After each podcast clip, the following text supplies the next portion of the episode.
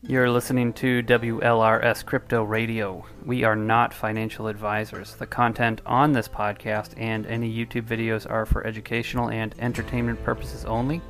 The views and opinions of advertisers, sponsors, and guests do not constitute those of WLRS Radio or constitute financial advice. We urge you to make the best financial decision that suits your needs. Conduct your own research and seek the advice of a licensed financial advisor when needed. Know that all investments involve some form of risk, and there is no guarantee that you will be successful with your investments. There is no guarantee that you won't experience significant loss when investing. Now, come take a ride with David, Dylan, and Austin into the wild west that is cryptocurrency and DeFi. You know what I mean? Nah, nah, we talk all the time. We talk all the time. All right, you hear that, guys? Yeah, we yeah. actually do talk all the time. It's out of the way now. If there's any CEOs you want to tell them to fuck off or anything. Let me think. Uh, this week, uh, no. Welcome back to the weekly DeFi show on WLRS Crypto Radio, where we talk with leaders in the space and cover this week's top DeFi news. I'm David, and I'm here once again with Austin and Dylan to talk this week's biggest stories. WLRS Radio is also bringing you a protocol doubleheader this week with Owen, who's here to talk about Magik Finance and his personal music NFT collection. Uh, how you guys doing tonight? Howdy. Oh, I'm splendid. You know, we're we're here with the the mythical legend Owen. Some may know him for his excellent artistry, but I know him. He gets around creatively, that's for sure. he gets around creatively. Is that is that something that is said in the music industry, Owen? Get around. Uh, get it. That guy I- gets around creatively. no. Don't don't mess with him. Sounds like you're calling me a creative hoe. yeah, that's, I think that's what he was saying. What do you call a creative Uh, hoe in the music industry? A cover A artist? hack? A cover. I think that's what a hack is, right? maybe. Somebody who prostitutes himself for money. They like, you know. There's a lot of those. We call that An W industry hack. WLRS radio. That's what we call that. That's right. That's right. Well, uh, I'm feeling pretty good. I think me and Owen have uh, done a lot of work behind the scenes, unbeknownst to some. And uh, man, I love working with him. So it's it's awesome to have him on the podcast so we can chill out and just talk shit because uh, that's most of the conversation we have anyway until we get to the meat and potatoes of things anyway. So Absolutely. Owen, it's great to I'm- have you on the. I'm vegetarian, bro. Speaking, yeah, Don't come at speaking, me with the meat and potatoes. speaking of meat and potatoes, uh, Uh-oh. we'd like to talk about the meat situation, and Uh-oh. we're all over, uh, you know, the country at the moment. Uh, so what's what's the meat situation where you're at? Even if you don't buy it, like, is it in the store? Is it in the stores? Is it more expensive? in California. yeah, it the meat situation? exists. Everything's expensive in California. True that. It's very Um, expensive. My girl is very much not uh, vegetarian. oh, really? We got that's the okay. wrong. Yeah, she's Italian, so We got the it's wrong like a- person it's on a the very, show. It's a subjective, constant uh, conflict Yeah. in the relationship. Is is she at least uh, nice enough to kind of engage in some of the meals that you? Oh like? yeah, she's very no, she's been very lenient with me, considering how much she detests sort of like any fake meat product. She finds it like not only disgusting, sort of viscerally, but also like on principle finds it like morally reprehensible to be eating something that's not real meat. She's very like she's a purist with food. Okay, well, that's, what would you think if she made um made you a vegan meal and it ended up having meat in it, and she wanted to trick you to eat meat? How would Shocked you. I mean, I eat meat occasionally. I sort of oversold this. Uh, yeah. oversold. I just I like to go into a hostile environment and shake up the mix a little bit. What can I say? All right, Uh, You now, goddamn vegan. I want to. I- I want to go it's back. happened. I don't. I'm not like ideological about it. okay. But are you asking me about the meat prices, not about Prices. my personal? correct. Correct. Specifically prices, yes. Correct. Yeah, shit's expensive. Like, what's a pound I of haven't ground beef? tracked it. What's a pound of Oh, ground don't- beef back I don't bud? buy ground beef. Pound of ground. I don't know. I can What's, look it up. what's, what's the pound of ground in your area, sir? That's so stupid. Pound of ground beef near me. That's what you need to be looking up, buddy. That's what we do on this podcast. We we open up with I the don't, I don't really want this in my search Okay. history. No, um, that's. I actually want to go back to the the meat substitutes because I love Beyond Burgers. Like, I've never had one. I love them actually more than beef burgers. You've never gone beyond burger. No, there's not a lot of options here in Kentucky. Um, Yeah. If you can imagine, they're not very vegan friendly. I think when Uh, they first launched in Kentucky, um, your major areas, Lexington and Louisville and stuff, it wasn't a problem. But like the smaller areas, like where me and Austin live, that that Beyond Meat set in the freezers and the fridge and everything else until it eventually ruined or they took it took it off. Nobody was buying that shit around here. Oh, it's so but we good. also live in a very agricultural area where like there's cows and chickens and pigs abound. I mean, Yeah, there's like- there's no shortage of farm animals around here. True, there really isn't. Um, I mean, I commend you. I wish I could. Uh, I wish I could reduce the meat intake. Um, you know, I would love to because I think f- probably for gut health, it's probably better. Um, and my gut I health. don't know if it's something that's commendable. It just like it was something that I decided that I wanted to do a while ago, and I it usually doesn't come up in conversation except when somebody wants to needle me for it, which is fine. That's what we We do lost here. Dave. What? Dave, we lost your feed. No, I got Oh, Dave. I Owen. don't have Owen. You lost me. Oh, your Lost video. Yeah. Uh, I went gluten free for a while, just you know, to try that out. And some of the gluten free alternatives weren't horrible, but let me tell you, it was real hit or miss. My wife. There's nothing that I tried gluten free that I was like, damn, I would replace that gluten version in my diet yeah, all day. bread Te- is sick. I don't know what's going on with my video right now. Sorry. Te- It's all right. texture base, We'll survive. texture base, a Beyond Burger, Dave. Now, does it does it taste as in as far as like the texture of it? Does it does it feel like eating a burger? That's the main Um, question I think I have. It's pretty burgery. Um, the taste, I would say, is not much like a burger. It's more like kind of a a, A condensed a salad. weird like beef sausage kind of. It's good. Like that's it's the only way to describe it is is good. Now, where do you recommend I pick one of these up at? Uh, the internet, I guess. Yeah, you're not gonna find it around here. Maybe when you go to Lexington, you might be able to find it. But Don't get the Beyond sausage, breakfast sausage. That stuff's gross. Get just the burgers. Well, the thing is, like sausages are already beyond our imagination about what goes in a fucking sausage. So Great Beyond. Or bolo- like bologna. I Oh, love bologna. It's I- like my favorite meat. Um, I think if you can handle bologna, you can handle a Beyond Burger. Yeah, maybe. you know, where I'm from, like we we fry bologna and shit. You know, it's it's pretty degenerate down here. We don't have a lot of brain cells, so we're just True happy to that. be. What do, what do you need them for? LHD? Yeah. Exactly. I absolutely, don't I don't do a lot of thinking. Oh, and that's why I brought you on board. You, you're you're my thinker, and I'm just the guy that speaks it. You know. How did I become this like hybrid librarian slash oracle person to you? I don't Uh, know, but I don't I'm know if you've it. noticed, but we're not exactly like there's not a whole lot of like well-spoken people in the space. I don't know if you've picked up on that or not. You you uh you get your ideas across very eloquently. Yeah, like, we're about to, we're about to, we're about to, we're about to You gas will your all see. ass Everybody up will for see. two hours. We're about to gas you up, Owen. Uh, People are going to be coming to right. you with offers left and right. Let's uh all right, let's go. I'll, I'll not- try and accept not- it with grace. we're We're gonna. not, we're not Oliver here. We don't we don't berate our guests. you no, know? there's no. There's I, no I gotcha much questions. prefer this sort of hostile interviews. I'm sure, man, but it's not here. But but all right, we can we can do the fun thing. I'm actually excited once we get to the games that we have a new game that Dave threw on I us. just so I'm came up with to- it. Yeah, I'm because liking it. the the the technical or emotional game, it was like basically the guest, you know, sitting in the back seat after you know warming them up. True. So it was just like, hey, you you go cool off, and then we'll have you try and kick the game-winning field goal. You know, and uh, it doesn't work. You know, It does not. Neither of game winning field goals this year for the NFL fans. Kickers Um, have been absolute ass. back to the vegetarian thing though. Um, my I've tried to do that, and the hardest thing I've had was not putting cheese on everything. oh yeah, I'm a big. If I had to quit dairy, you might as well like off me. like if I I'm quit joking. meat, like it's got to be replaced with cheese, and like so I'm gonna have to hit you up for some recipes because I like vegetables, but like I don't, I can't you make. understand that vegetarians eat dairy typically. Yeah, yeah. Right?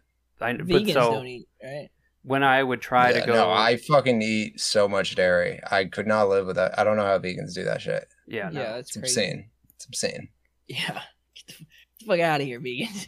Like It's I too mean, much. It's too like much. my girlfriend is tolerant, but there are some things that are just too far. Like for an Italian woman, Not Yeah. to have hate a vegan. Come on, Ooh. It's it takes just all the pasta out not gonna of the eggs, right? Yeah. What it takes everything out. What do you have? You have bread. Lettuce, That's all you're left with. lettuce, Then- tomato. You get into the yeast argument, right? That's technically a living organism. I mean, Where does it stop? I think it stops Stops at the yeast. before yeast. Well before yeast. It stops Well, the, well uh, yeast. what was it? Steve Jobs. In my was a, humble uh, opinion. Steve Jobs was a fruitarian where he only ate fruits that fell off of trees or the plant they're on. Fucking. Uh, That's fucking stupid. Well, it killed him. That, that's Yeah, he's dead now. 100% It's fucking what stupid. led- to his uh, pancreatic cancer. Stop. So- Jesus Christ, what is going on? Sorry, guys. No, it's okay, man. We're we, we usually do a botch podcast anyway. It's more about it's more about the talk than it is about the sea. yeah, Mhm. We, the the Yeah. video is secondary. Gosh, you gosh. for sure. so it's okay. It's okay, Um, man. Uh, but yeah, let's jump into that first game. Uh, The new game. it's called Real Coin or Fake Coin, and I went on CoinMarketCap and found a bunch of coins, and I also made up some coins. And I'm gonna tell you the name of a coin, and then you have to tell me if you think it's a real coin or one I made up. I love it. Whoever gets the most points wins a trophy. How many? How many total? It's Five. five. Okay, No more, no less. see it. All right. The first one is loaded nodes. Hmm. Let's start with Loaded- Owen. Owen, loaded nodes. Is that a real coin or a fake coin, Owen? Fake. All right, I'm gonna go. I don't like how Dave's face is right now, so I'm gonna go. Damn. I'm gonna go real. My face. I'm gonna sh- am I gonna shut my man, camera off? it. No, I am you're If the punchline to this joke is that they're all dumb and they're all real, then I'm Yeah. gonna feel really stupid. No, there are, there are real and fakes. That would be I- funny I'm gonna though. say uh, real Dylan's, as fu- well. Dylan's fucking cheating. It's freaking No, I'm real. not. yeah, you better not be Get your- googling. It, My get hands your are hands up, you motherfucker. If I catch you googling, you won't win the trophy. It's a real coin. Loaded nodes. That's is real. real. Yeah, and it's in the top. How's it doing? It's in the top like 200 on CoinMarketCap. I guess I needed to look closer. Damn. So, so Learn something new every day. Would you top. would you say this is a yield nodes competitor? I would say this. I don't know what this is. I've done. I just found the names. I haven't done any. Yeah, Austin, that's emotional versus technical. We ain't on that shit no more. We ain't on that shit. no more. True. We have the guest do the emotional thing next time. Emotional. Uh, the next one, Freddie Sheba. Fake. Guest is supposed to go first, Austin, but I'm, I'm fucking. I'm fucking. I the feel like he tilted my hand. Now I can't guess. you can guess. Uh, everybody what? I'm gonna go with fake too. It's Halloween, motherfuckers. That's 100% real. And I guarantee you, new? it's it's a Shiba coin with a Freddy No. Krueger. I Yeah. lose twice. and you also have the, the Five Nights at Freddy's, which was also very Also- popular. If I Uh, lose twice, I'm quitting DeFi. That's a real fucking coin. Pretty Sheba. Fuck. on- and of All course right, it's bye, on guys. Liquidity is on Pancake Swap, Fuck. of course. Oh, Of course, it's a We're- we're- BSC shit coin. we're out here trying to make real careers and shit, and people are making Freddie Sheba and probably Yeah, making we named our definitely not a shit coin. But their investors walrus. aren't so making Who do they think money. they are? Yeah, that's what I'm saying, Dylan. Good point. All right. Uh, There's e- even a coin called Freddie Mercury. well, yeah, That's the lead singer Queen yeah, that makes sense. was. Also Was. dead. Oh, R.I.P. to a real one there. Pretty good. Pretty good. Elon's digital girlfriend. Owen, what are you thinking? Ah, that's real for sure. Austin? I'm gonna say fake. I, I can't. I, I just I can't buy that. There's a Elon this, Elon that. Elon's digital girl. I, d- I don't know. I don't I don't like it fake. It's fake.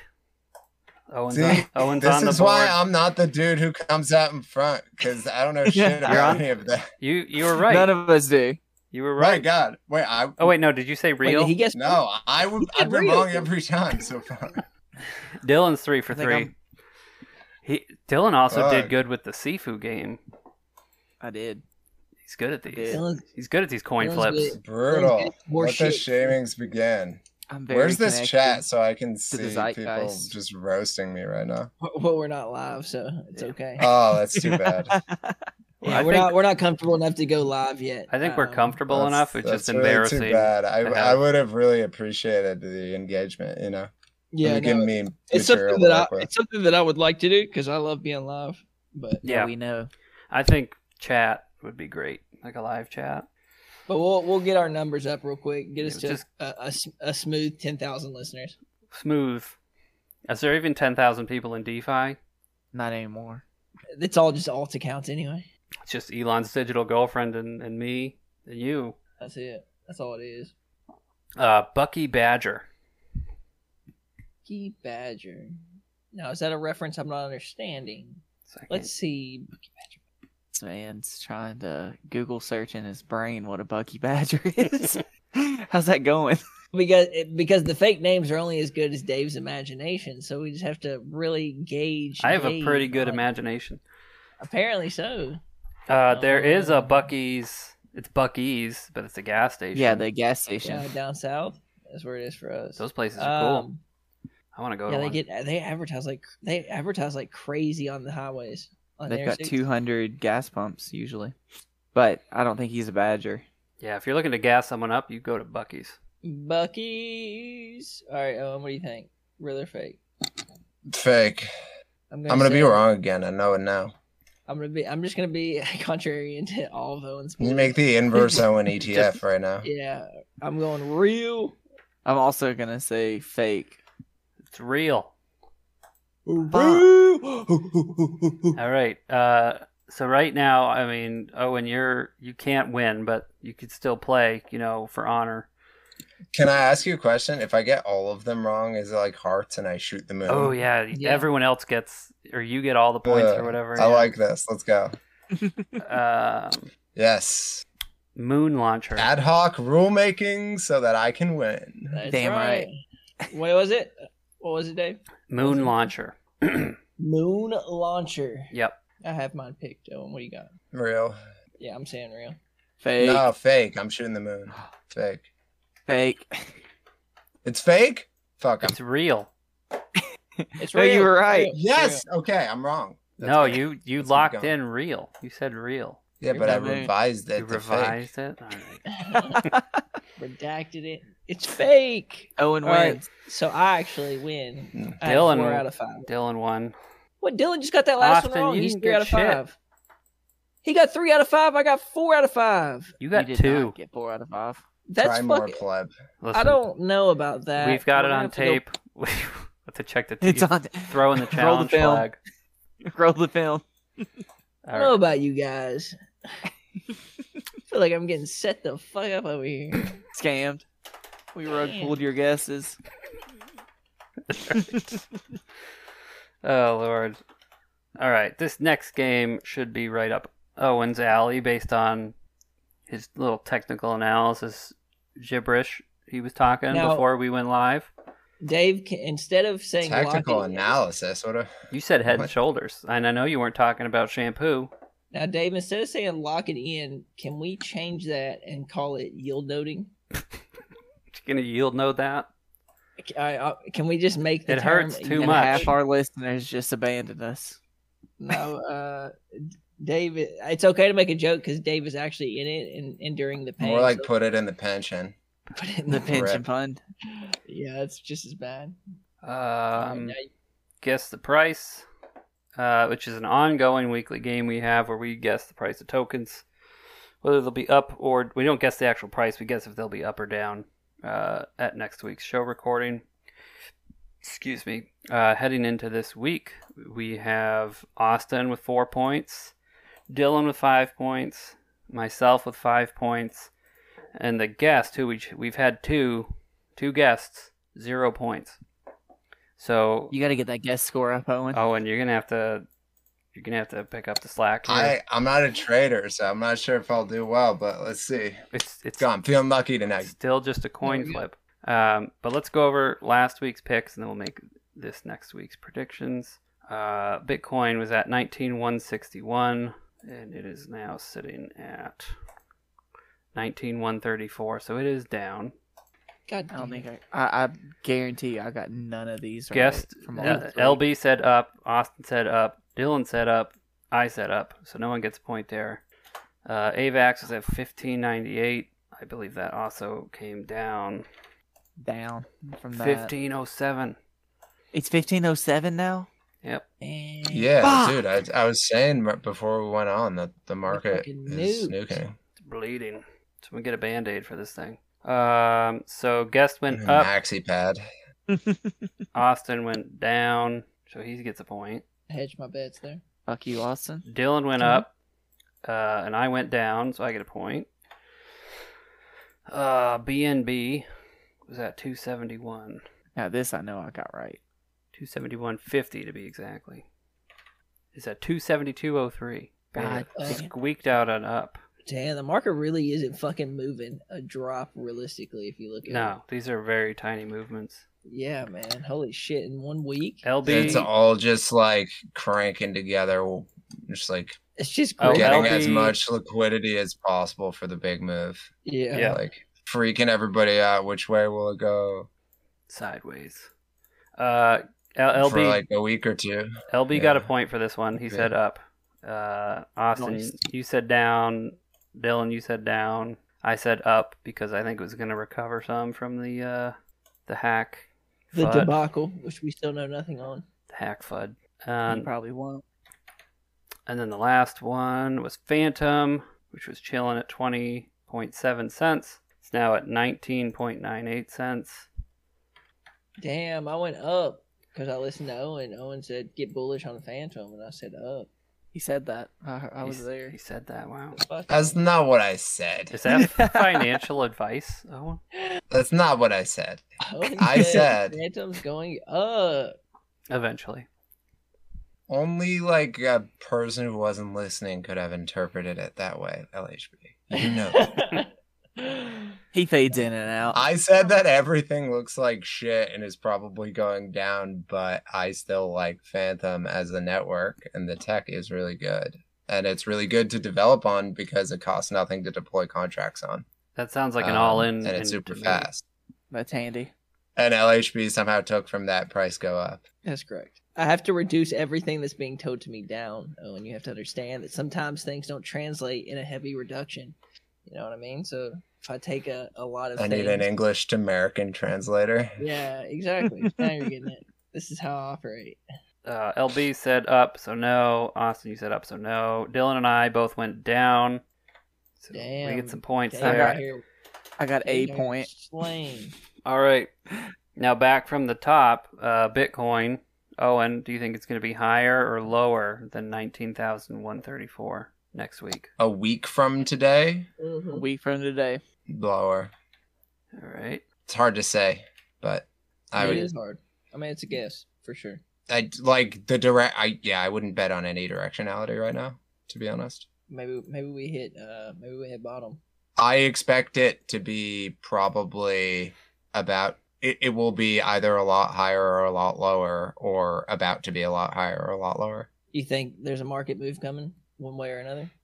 Fuck yeah, there is. There's like the look how long it's just been in the same place. I, know, I like feel like we've been talking. it doesn't do that except before a massive move um and like i mean I, i'm not like really a ta guy but there are sort of there are some of these squiggly shapes that line up right with the fomc meeting coming up so i'd expect whatever sort of market maker move um to come it wouldn't surprise me if it sort of lined up with that or some sort of big event that occurs around that but who the fuck knows man Yeah, I mean, a it's a month crazy ago, market 30 days ago, it was 19,500. So that's within like 350 bucks. No, everybody's getting all like, "Oh, the bull market's back over no. like a two percent move or like a percent Yeah. move." You know. Just, Every time it goes up, I think they just it is. really want it. They're thirsty for it. Yeah, it's just Well, I think it honestly, people really underweight the extent to which like these apps like neurochemically affect you. Like the fact that when uh you know it's a positive day, all of the values are displayed as green versus red. Like just neurochemically, that shit like affects you. Like yes. a lot more than you realize and like i don't know if if you're in the game of trading i feel like you need to be in the game of sort of mastering your emotions and like being oh, aware sure. of I'm Yeah. a terrible the trader. ways that the casino is trying to take your money Yeah. I can definitely tell, like on green days, I'm in a much better mood overall, even if it doesn't affect me that much. But green days make me feel better, and Green red days, when September ends. it's ended. It's October. We're 20. da- It's almost the end of October. Um, but Austin, crazy what are you thinking? moves fast It does, man. Holy fuck. Uh, I'm gonna go down honestly because um, I don't see it going up. Womp womp. I don't see it. Going up. Dylan, I'm going up because fuck a bunch of bear shit. How about that? fuck a bunch of bear shit. Fuck a Dylan's bunch of mar- bear shit. Dylan's a market mover. I'm gonna go Damn down. right. I'm gonna give Dylan the chance to to gain a point on me here. I'm going down. Thank you. I need one. But if you don't get it, it's gonna be bad. Um, AVAX 1507, up or down? Owen. Owen, what are you thinking? Well, I mean, if I'm betting on BTC down, I got to be betting on AVAX down. You know, all the guests have done this. You know, That, and that has been the the strategy thus far. they've gone all you- in see, on these, and it we're- hasn't we're worked out. players. Here's the thing: like everybody knows a big move is coming. Just nobody knows. Everyone knows like it's kind of in this range, and but nobody knows like exactly what it's going to happen. So everybody's betting on the move instead of betting on static. Like, I think you should really incorporate a flat option, What's which is flat like range, plus or like? minus like Three percent. plus or minus like I don't know two percent or a percent and a half. Yeah, Dave. What the fuck? All right, man? Where's that option? We'll do it next just week. to, I'm sorry, it's not my job to come here and, and roast your game. I just Hey, it's fine. We'll put flat. a guy like me likes likes another option, you know. yeah, vegetarian would want flat option. Um, flat bread. I like Flat flatbread a bread. lot. Freaking love flatbread. Uh, for my opinion on this, I actually think that AVAX goes up a little bit by next week if we don't have the market move, which I'm betting on, and I have to hedge my bets a little bit here. Uh, I think What the- AVAX. What? Listen, Hedge you, your bets? yeah, I'm man, this my- is a long I'm term. You got to win, man. You Yeah, you approach this game like a like your a 60-40 portfolio? Like what is this? Yes, because we have points and we have to get points every single week. And right now, I'm behind by three, so I can't bet everything down. This is the like uh taking the bubble test and just circling C all the way Yeah, down because you know. You never know. Um, yeah, I think it goes up because when when, when AVAX crashed that first time, did it ever get down to like 14? I don't think it ever did. Right? Yep. It did earlier this week, I believe it went down to 14. Let me just Um, type 'cause I loudly got- here. I can get you. Cause I was, I bought some under 15. Oh, well, I'm still going up. Yeah, how about Up, that? up. Up only. I don't see no 14 on here. Go back to because he's a liar. 1502 on the 13th. October 13th. Yep, 1468. Wow. Well, it's not on Coinbase. It's that low, so Mm. uh, not Coinbase. Um, Coin Market Cap. But This is not real. I'm going up. I think it's, I'm also going up. it dropped like a lot. That's a lot of drop to not recover just a little bit before maybe dropping more next week. Please don't. Please don't. My retirement's in AVAX. Ava Labs, hear this call. Wrecked. Ava Labs, I know you're listening. Wrecked. You motherfuckers, answer answer my DMs. Dylan, Ava you're going up or what? I'm going up. That's another point against the guest for sure. Moon boys. Uh, BNB 272 It's all going to zero. What about BNB on? Down. He's doing. He's doing the thing. Your guest is going to do this every week, and one of the weeks they're going to be right. But they'll be so many fair. points behind that it won't matter. Yeah, man. It's like the Browns in the fourth quarter last week. RIP. Or we've hit the bottom, and we're all looks and all look like wicked stupid. But like clearly, like if our first game is any sort of judge, I should be used to that. Fuck. Officially I mean, I, zero do, points, I have the I have the lowest amount of points. Dave has the highest. So. which is also not.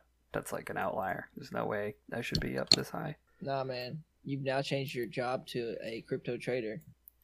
Influ- I'm going to be an influencer. Um, Hell yeah. It's not easy, Dave. what are you doing, I'm gonna go down.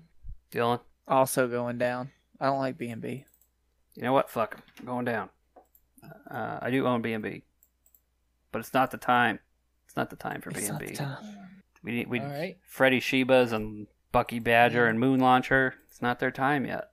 They're single handedly gonna crash BNB by themselves. Um, Fantom at 19.98 cents. Little optimism for the home chain, Owen. Or are you going down? Like probably flat, I didn't add a maybe flat down. metric. Probably yet. down. Probably down. Probably down. What's the lowest Fantom ever got to? On When? Like when it was launched? Like, no, zero. after that. After that. After that. Post Uh, like when? post launch. I mean, Let's say post this Bitcoin- is- 60k. It's down what 90, 90 what percent? Jesus Christ. What was the all time high? Like a buck or three bucks. Yeah, It three was bucks. three something. Yeah, three forty eight. Jesus. I like the aggressive keyboard sounds. It makes the sound does that official. Austin, what are you thinking on Fantom? I think Yeah, it's down ninety five percent. That's brutal. I think up. Shaking up. Dylan, I'm going uh down on Fantom. I'm going down on Fantom too. I just I don't see it. Sounds weird. Sounds weird. The only good protocol on Fantom right now is Magik. It's actually true. I don't know. I mean, any other like- protocols. I mean, the Dex is alright, but they're Dexes, you know. Needs Uh, to be dethroned. Spooky's pretty sweet. And Yeah. so is Beethoven. I mean, there's like Yeah, great Beethoven DFs X, on yeah. Fantom. Yeah, Beethoven's Um, user interface and like everything about Beethoven is well made. I'll be honest. Like looking at it, it's I so love their pretty. UX. Yeah, It's so nice. feels like Web two. yes, it you know? does. It feels like you're interacting with something that was made for users instead of like What we have cranked out by some dude who just learned Solidity and is like, Yeah. oh, like, like Front I ends don't guess matter. I will leave it up to users to figure out how to interact with everything. Honestly, some of these websites would be better off just migrating to Snowtrace and allowing people to interact with the actual fucking Snowtrace Oh Jesus. and allow to interact with contracts there because some of these websites are abysmal. Uh, yeah. Speaking of that, there was an NFT site on Tezos. It was like Hic et Nunc or something like that, and it was this whole underground scene of like NFT artists and stuff. And like the art was cool, but like the interface was horrid. Um, it was just bad. Like you'd open up the page, your- there was like barely a search, so you just couldn't find people's NFTs. But it wasn't really about that. It was like you open it up and there'd be somebody's NFT in front of your face, right? And you would buy it or not. And it was all Tezos, so it was cheap as hell. I have a couple Tezos NFTs. I don't even know what You get, you, get is. a, you get around in those NFT spaces, Dave. I'll be honest. But when your picture's You a bird, around. you know, True. Yeah, you're a connoisseur of the NFTs, no doubt. connoisseur. Fine wine. Speaking of fine wine, let's get to the the Magik Finance of it all, right? Uh, Okay. Magik Finance is a seigniorage protocol on Fantom, and like many Not so much anymore, but Yeah. yes. Now, like many Tomb Forks, they've added quite a bit of wrinkles to their project, making it unique and robust. Magik, in your in your case, like you just alluded to, uh, heavy wrinkles, maybe even rips. You know, maybe you just shredded it up and started something new. Um, why don't you introduce everybody to Magik Finance? Sure. Yeah. So uh, I sort of came into Magik as a holder. Um, I, I don't know the extent to which your community is familiar with the story of Fantom uh, over the past year, but a lot of crazy shit happened, including a billionaire calling out the protocol by name and saying he was gonna like Sue everybody. draft lawsuits. Yeah, it was some crazy shit. He was gonna wild shit happened. sue all the Tomb Forks. But specifically just named drop started- Magik, which is insane. He specifically name dropped them. So Jimmy and Avery, who are the founders, uh, they're brothers. They're actually doxing tomorrow, which is really exciting. We're having an event in our server um, to sort of Oh. celebrate their live doxing, so you can finally look upon their ugly faces. Um, it'll be really fun. Uh, I can't I've, wait. I've been very eager for it, albeit for obvious reasons. Um, but yeah, so I just sort of started having conversations with them. We, uh, you know, suggested some ideas. They started implementing some some things, and uh, we just developed a really close personal relationship. And I started sort of more formally advising the project on protocol strategy.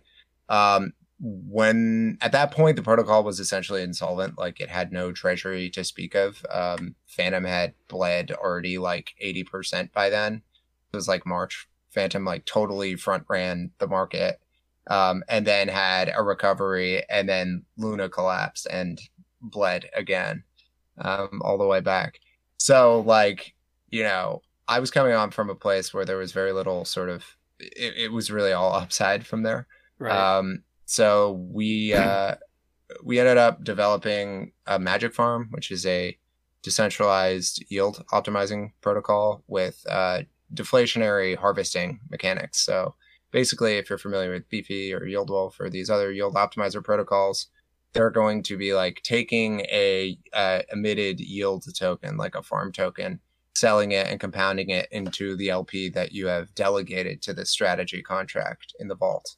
Um, and sort of in return, it takes a performance fee. Um, uh, sort of the novel aspect of Magik Farm initially was that it was allocating a portion of that fee to automatically buying back and burning the tokens of these sort of like part these protocols that we were, um, you know, launching vaults as a service for. Um, so that's kind of where it started. Then that really took off, um, and you know, again, we were on Fantom. There was essentially no liquidity there, so we were in a position where we knew any sort of development costs, salaries, et cetera, were going to have to come out of our own pockets or from revenue that we were able to generate. Um, Jimmy and Avery uh, and myself were not like people who can just sort of live on savings and not do this. So we knew we had to build, you know, you know, something that did generate revenue. So that's what we did. Um, and that has kept us afloat and allowed us to sort of like expand. So they started out as a two man team. Now they're sort of like um, I guess 13 people. Um, so we've been steadily, you know, like expanding through the bear market, which is great.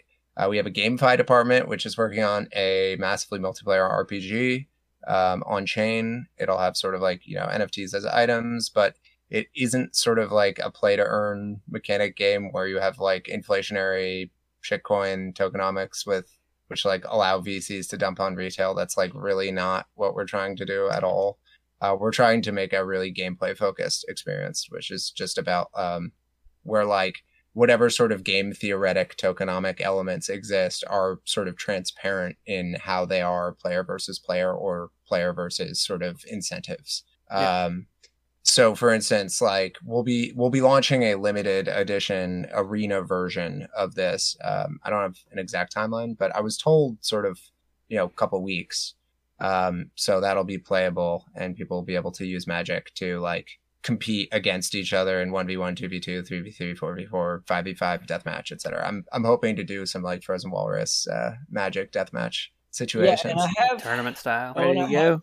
I have seen have seen some of the developments that have taken place, and uh, they're really nice. It's like an actual game. Like, yeah, I, I want to make that clear because, like, sometimes what you hear in DeFi is like GameFi. It's just it's five. not really a game, right? Like this one, you actually interact with your keyboard. There's controls. It, it's an actual like assets are in there, uh, game assets, and it's like a full fledged game. And it integrates. Well, there's also a fully automated sort of payment system and yeah. processing. So like it's all decentralized and sort of transparent in how it operates. Um, and it's sort of it's baked in the way it operates is baked into the native tokenomics of our V2, which you know is coming when we when we uh, finish all the contracts. Um, but so it's yeah, run... I mean it, it's really exciting stuff. Uh, so it's going to run. You're going to use the Magik token in that game, or or something else. We're we're open to accepting other tokens as well. We're just sort of. I mean, we're all of the tooling is happening with the Magik token, but there's no reason it couldn't accept others. It's just sort of a matter of like being aligned on incentives and it making sense. Um, but uh, I actually, so I'm actually not the best person to talk to about this because um, I I don't actually manage that project. Um, you know, I advise on sort of general protocol strategy. Um, whereas uh, we have this guy Hard Disk. He is a um, consultant. He he owns an agency based in Paris and consults for like you know S and P 500 companies who want to um, integrate with blockchain technology. Uh, yeah, he's like Gigabrain. He sort of like early on in this project, we basically just had a game developer who was working. Yeah, we had basically no money to pay him, so he was just working out of love, love of the game.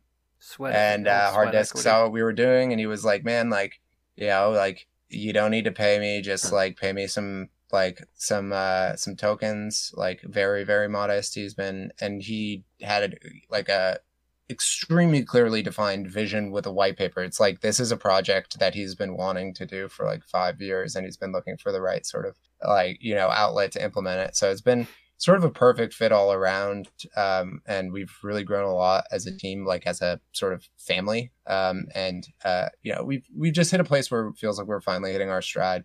We're rolling out a lot of content, a lot of uh, a lot of new D apps, and uh, really looking forward to working a lot more closely with um, LHB and the rest of you guys on Glacier and the other you know protocols that we're involved with together. I know that uh, LHB and I could probably talk for hours about uh, Glacier and what we have in For store sure. there, but uh, but yeah, we with, with to like how you said with Magik, man, like how how your team has this vision and the compensation's just not there yet. Um, we've had conversations about that with like that, that. That's what's required in the bear is to put risk on the table and say I want to build something out of passion and love, and that's where for me that's what excites me. Right, I'm in this space for the long term. I know you are as well, and um, I know that your team shares the same vision, which is perfect for us. At the end of the day, though, like you need the incentives need to work, and like protocols need to, you know, generate value. Whether that be for, you know, whether they be centralized businesses that are generating value for, you know, like the the owners of that business or the shareholders, or they be sort of decentralized institutions like or DApps, you know, where these sort of excess value is sort of uh, you know accumulated by the people who are interacting with or engaging with that protocol. I think all of those things can work, but the the systems themselves need to be sound, uh, and that's sort of I think where a lot of the more colorful DeFi protocols like sort of transparently fail is that like the systems that they are they're cooking up are inherently unsound. Yeah, I Um, mean, it's either that or like, or, or that unsoundness, I guess, comes from trying to do too much before doing anything. I think, right? Like if you, Well, and also just like leveraging greed as like the only um incentive. yeah, Uh, I don't think I don't think like leveraging greed is a is like a good or sustainable incentive to promote like like healthy community engagement. Do you like no, what like if if DeFi is supposed to be about I I don't know. I'm gonna sound like an ideologue if I start going on this tip. Like I, I know people are here to make money. Like I I like money too. I want to make money, but like you I don't know. Like You don't need to make three percent a day to make money, though. You know. Uh, there just needs to be a bit of a reset about what the expectations are um, because at the end of every like thousand x are a bunch of people who got wrecked so Yep. like you know i'm not saying that like volatility is good like you wouldn't have interest in the space if there wasn't volatility and speculation people want that i'm not saying you take that away from people i'm just saying like I, you know like i guess to a certain extent you you attract the holder base uh that your product will sort of speak to and serve to. So like, you know, you you will make one type of thing and you will get the person who is chasing like a 10x overnight. And you make another type of thing and you're looking for sort of like maybe a more sophisticated uh, investor or, or you know someone who has access and is, literate on on sort of more sophisticated financial tools um, and isn't trying to get a 10x they're just trying to get like you know like 12% interest on a on the US dollar or something like that, you know. Yeah. Um, those products serve different markets, but uh, I think there's a way to sort of Bridge, Um, bridge the gap. I wouldn't say bridge the gap, but but build a sort of a a, a, a mechanisms that allow for um, you know in a Dex token, for instance, functional resets of supply and demand curves. i I'm always harping on this with LHB, so that like yes, you have Yes. volatility, you have peaks and troughs, but you won't have just like fucking a trend line to zero. Like you can have volatility without like liquidity just getting decimated. Um, but it takes sort of reconceptualizing how you approach yield and and what kind of like risks uh, LP providers are taking, um, and and versus token holders, etc. Yep. Um, so sort of what led to transitioning away from Fantom pairs and the traditional tomb model to you know where Magik's going now. Oh well, Fantom has been volatile in a way that uh, we sort of perceived as being a huge drag on on sort of like any meaningful growth because like what would happen is Fantom would nuke and we'd pump and then Fantom would pump and people would sell the cash because it's a bear market and everyone's trying to flip like for you know. And like honestly like I, I don't think like you know i was a freshman in this space when i came came across this protocol. I came in as a holder. I never sort of had any experience like advising or doing any of you know i, I just had some ideas. So i i think like i took for granted a bit uh, the extent to which uh, bank runs uh, can happen super quickly when Yeah. you're basically just printing free money. And I mean, like, in retrospect, it's like super obvious that these systems, I mean, I don't even want to say they're unsustainable because it's not even that. It's just that the reasons that people bought the tokens was not to use them. Like, if the idea is that you're trying to decentrally circulate the supply of a token in a fair way and have sort of a like perpetual printer that circulates a currency and in a like, you know, I mean, that's a, an algo stable based on that model. That's like the holy grail. But nobody was buying Tomb because they thought like, I'm to hold Tomb and it's to be like incredibly, incredibly useful. They were thinking, no, I can get like high percent APR with zero impermanent loss on a, uh, like on this coin I'm bullish on, you know, like, Yep. so as long as people are coming to the product that way, they'll always be looking to extract more value the other way. And like that's not how that product is intended. Or if it is, then it is truly like a you know, a scam. Um so I think like it takes a bit of reevaluation of like, you know, I, I don't think I don't buy into sort of these ideological real yield narratives either. I think that's stupid. Um, I think like speculation is good. Like there is no sort of interest in speculation right now because no no one is a long term holder at the moment.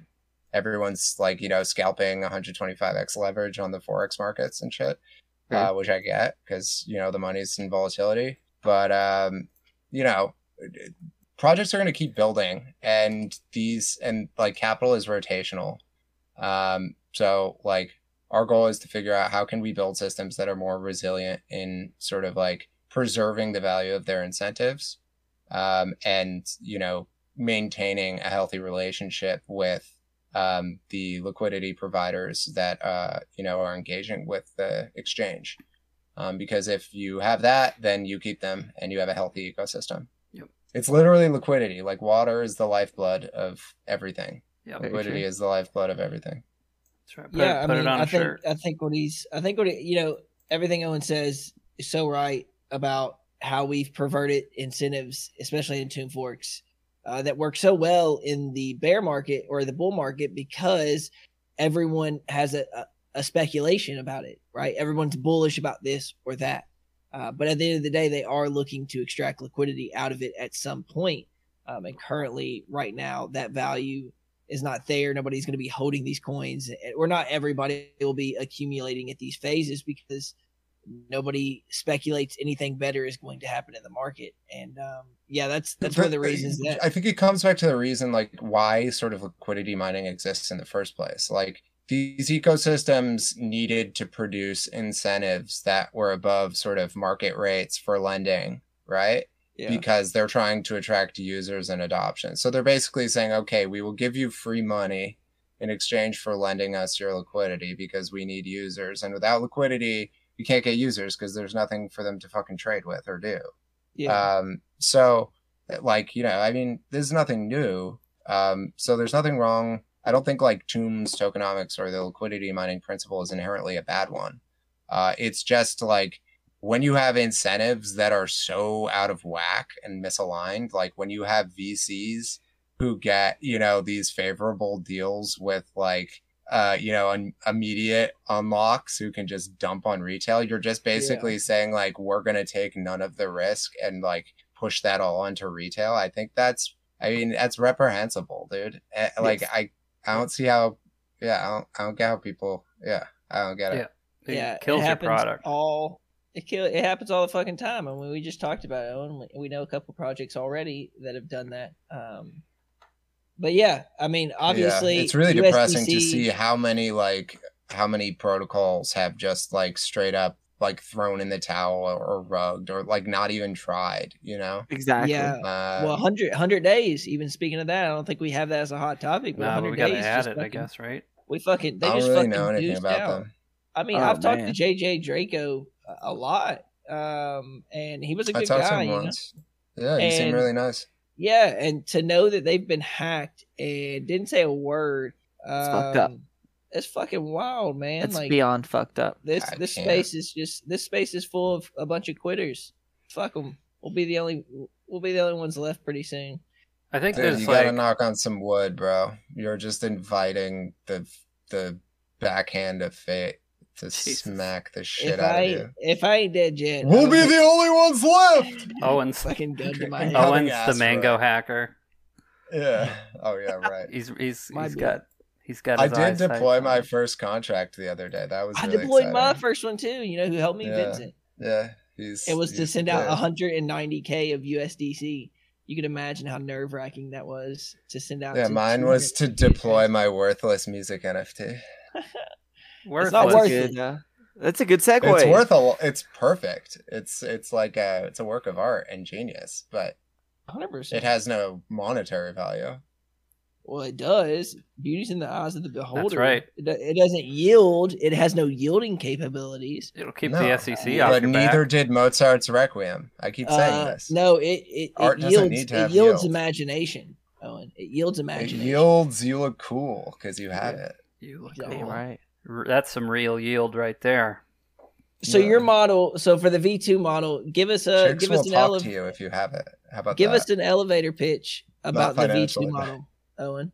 Yeah. What is Magik V2? You said oh Magik man, V2. this is so hard to do because I'm like scanning through my mind about what I can talk about and what like Just what- give a very brief fleshed out and what's overview of of what of what you see changing. That would be like drastic. Like Oh big- yeah, so this the stablecoin whole thing is dead. We're I mean, we're not interested in pursuing an algorithmic stablecoin model. Um one because I think uh it's too difficult for people who aren't experienced or like, you know, knowledgeable with what it is to understand or grasp what the concept is at first. And that I think like the moral hazard there is too great to sort of pursue that as a product. So we're trying to you know like our the goal was to come up with a model which had some of some of sort of the elements like you have these two sort of main tokens and they're going to interact with each other in one way and there's going to be an incentive model that's related um, to how these two assets perform against each other right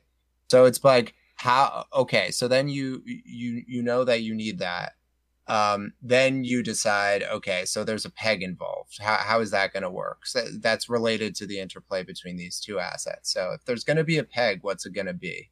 And sort of how ideological are you going to be around that peg? Because that will tell you how much liquidity, collateral, et cetera, you need to make the thing viable. Mhm. Um, and, you know, sort of collateral things you you start getting to really complicated discussions about like sort of oracle toolings and it, it, you know you start spiraling off the deep end really quickly which is something that i have a uh, lhb will attest to. I have a habit of doing. I've gone through a lot of iterations. Um, so we've landed on something which is basically an internal peg mechanism where there's a sort of a peg internal to the ecosystem itself which is not related to any sort of dollar denominated value or um, eco token denominated value and like based on where the uh, peg token uh, sits in relation to the share token, which will no longer be called a share token, um, it will do one of two things. It'll either print, even though the, um, it won't be inflationary. The, the Magik will be a supply cap token. Both will be uh, supply cap token um, once the uh, M share emissions run out. Um, so those prints are coming from somewhere else, uh, which we'll talk about that later um, and if if it doesn't print, it'll burn Magik, and that'll be related to a ecosystem ratio. So Uh, is the is the internal peg mechanism is it kind of like a metric of health for the protocol to know, hey, I need to do this or this? Would you, is that a good way to see it? Um, it looks at it's it looks at basically the the it's based on one not not not wanting to be exposed to other ecosystems. Like our problem for so long was that we were exposed to Fantom, which you know was in a massive downtrend and nobody wanted to hold. So like yeah, we're sort we're a little traumatized by that, and we you know like we don't want sort of to be exposed to that degree to any any particular asset and like yeah the us dollar is great now but like with what's going on in the forex and debt markets and central central bank policies commodities markets it's very difficult to sort of point to a specific asset and say this is the one to hold yeah. you know Yep. uh, I- i think a lot of people are in that position right now so like you know if we can just sort of make that peg rec yes as you had said ecosystem health i, I would i guess that would be a way of describing what it's doing what it's trying to sort of achieve um, but there are also sort of mechanisms in there that are uh, designed to punish impatience and like truly reward like people who are engaging healthily with the ecosystem. Mhm. Um, so like if people are uh, basically trying to like there are game theoretic mechanics that are exist within it, um, which are designed to be there for people to take advantage of. Like you want to have game theory. You like markets are based on it. That, yeah, you have to. every have market. Um, but it also uh, there are sort of guardrails um, within it that ensure that uh, the people who are taking advantage of those opportunities are also having to pay like LP providers, for instance, um, like a small tax. So um, there are mechanisms within it so that like it's hard for any sort of one holder or LP provider or you know like a person with a position in one asset or or something to like hurt other people, which I think is often a problem in Tomb Forks too. That you have like Hundred percent. you know, very much something- Yeah, it's a Yeah. it's a PvP protocol, as they say. So it's player versus player. There will Yeah. be pl- PvP elements to this too, but um, you'll be pushing up against fixed supply on both sides. So like the ability to sort of like stake an asset forever um, and just have it inflate and like the, like supply shocks won't function in the same way um, or be as brutal because there will be a lot of countervailing sort of mechanisms. Um, and I would expect a lot more demand shocks. Um, but it's a it's a new system, so it'll be it'll be really interesting to see how it plays out. Yeah, absolutely. Oh man. Dave losing his computer. No, I'm here. I mean, I lost my show notes, which was something I was looking at. I was looking. I think the important takeaways of of what Owen's saying is that one, they're taking away the core seigniorage model, which is peg token super healthy. There's clearly a demand over the supply. The supply goes up, um, and you now have two tokens that are both supply capped, um, and a ton of new mechanisms um, that truly incentivize or try to incentivize long-term stakers or people that want to engage healthily with the protocol. Is that a good summarization? Summarization? Yeah, I, I mean, at the end of the day, it comes down to making the tokens useful. Yeah. Because, like, that's, you know, like, you can provide liquidity mining present incentives till you're blue in the face. But at the end of the day, people have to want, like, why do people buy Shib? You know, like, there are people providing LP on ShibaSwap or Uniswap, sure. But, like, why does the, why do I go to Robinhood or Coinbase and buy Shib to hold it? I mean, you can't really do shit with it. Maybe that's a bad example, but you know what I'm I mean, saying? You Like, can, you can, but that is pure speculation trading. Um, that that's why people would be buying that, obviously, and we know that that's why they're suffering. so Not bad. everybody though. I mean, not, I mean, so- yes, it's not that- that is speculation right if it's going to be a dollar for sure, guys. Come on. Yes. for sure. But I think it's a good example of where a speculation currency lies. Yeah. Is that something like Shiba? or Okay, so that was a terrible example, but there are. I I think. um I mean, it is sort of like a meme that in bear markets people say, you know, like I'm in it for the tech and shit. But like, yeah, I do think a revision of of how like how governance is thought about. Uh, there's a lot Yeah. of value there. I think like valueless governance incentives um, can really be driven. You know, like or not valueless, but like sort of non-dollar denominated value driven incentives. as Um, in don't incentivize people for wanting to do governance in your protocol. No, no, no. I'm saying that like you need other value propositions other than stake Yeah. for high APR. Like that Yeah. can't be where it ends. Like no, because the game file eventually runs out, and the that's where bank runs occur, right?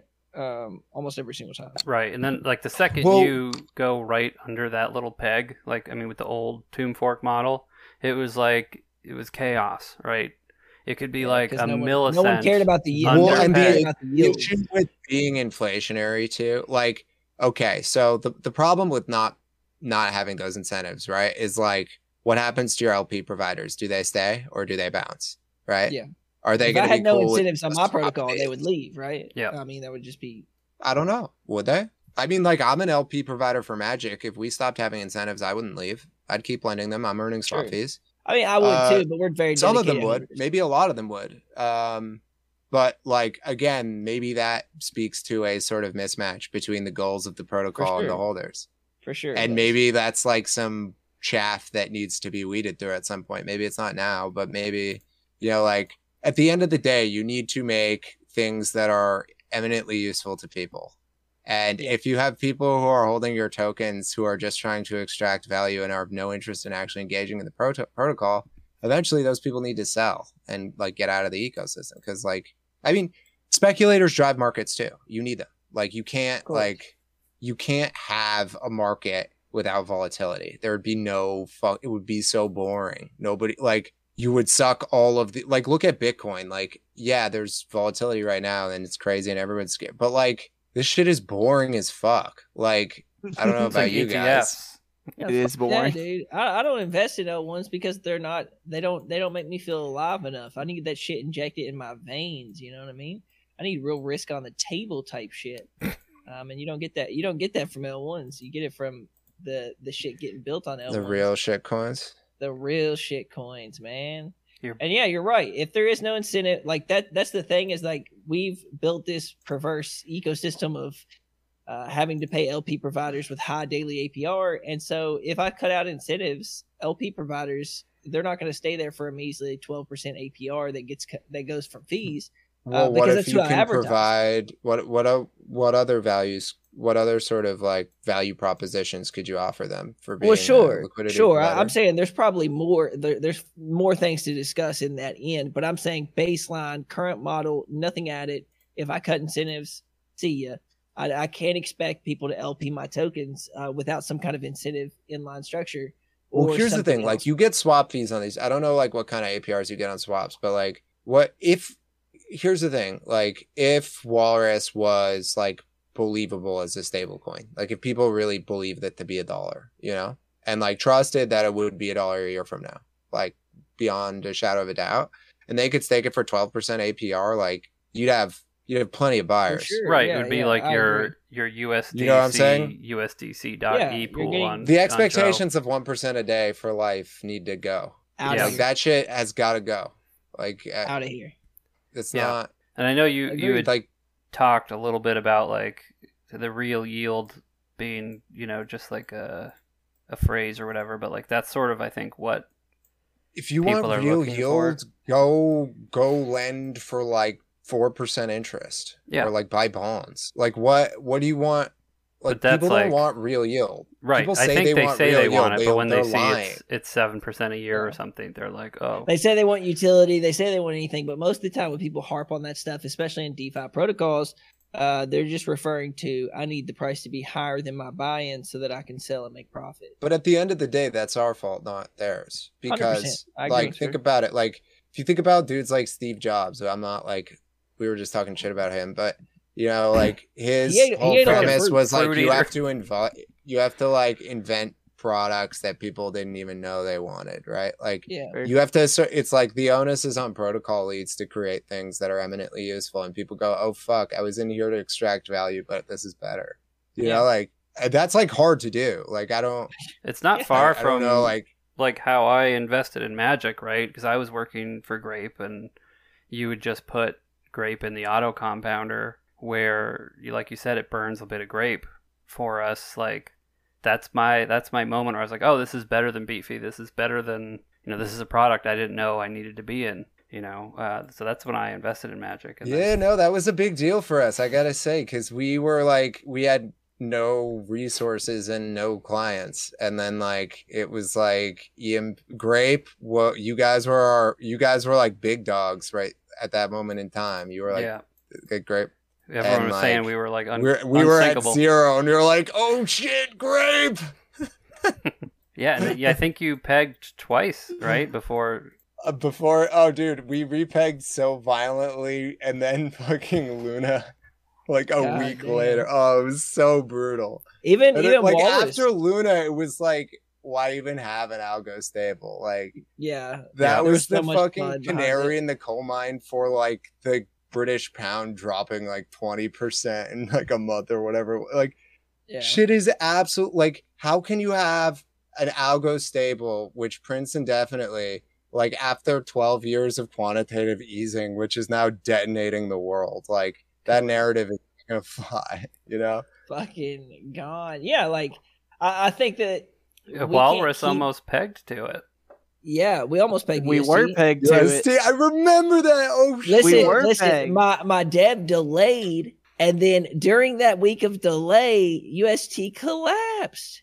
Yep. You would have printed. It was like Thursday, and then there was a community vote on it, and it was like, you know, oh well, UST might be okay. You know, I think it'll be Here's all the right. It's freaking Luna, man. LHB. If you had done that, you'd still be printing right now.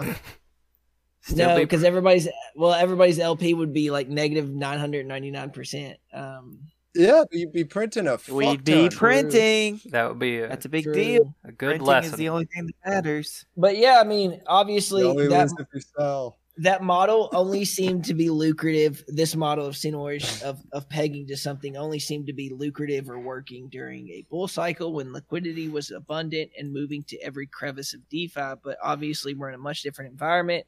You are right. But that There like needs- doesn't make, mean it's a good model, right? Oh, That's the 100 thing. Like, yeah. Just because it did work in that but I do, environment I do, doesn't- def- I defend the model because I do like the model. I think it it can just be added upon. Like I think that it needs to be structured different and it needs to be advertised different. Um, and It the way that users interact with it. I think the stated goal of the model is very good. Like the idea of a truly decentralized stablecoin where you don't, which is capital efficient, right? Like you have decentralized stablecoins in MIM. You have like more or less decentralized stablecoins in like MIM. Um, you know, over collateralized stablecoins, Frax, you know, but the sort of notion of a capital efficient, uh, decentralized stablecoin is like the fucking holy grail uh you know everybody wants it it's just you know it's not backed by anything it's, it's Yeah, got to be backed not- by a whole lot it- of belief Agreed. That's the thing is I love the over collateralized model a lot. Um, and honestly, to be decentralized, I think that might be one of the only workable models in a in a market, especially like this. it's just Um, inefficient Yeah. yeah. So, I mean, everybody's got to be on their P's and Q's. There's a couple of us that are still building to make these models work to some extent. Obviously, um, there is Yeah. no perfect answer for it. But there's some we- we some are- education on like understanding that just because it's not pegged doesn't mean that it's not good. Like yeah, I mean uh, that's that's always been the to- goal. Is like peg is secondary to the yield that you get that you're being paid to host LP. Uh, that's what the narrative always was, but obviously the investors and the discrepancy and what they use the platform for and what project leads want the platform to be used for, uh, which is no fault of either, in my opinion. Um, it's just not a match made in heaven, especially in a bear. So Yeah, i mean i think like the onus again is on like protocol leads right to make mechanisms that like I, I think I harped on this like when I when you first like had approached me right LHB I was like you need to be as ruthless in protecting LP as as like others are going to be in trying to extract it and like even if that means doing things that like it's tough because you don't like you don't want to be doing anything that's perceived as sort of shady or like selling your tokens under peg obviously that's like a terrible look.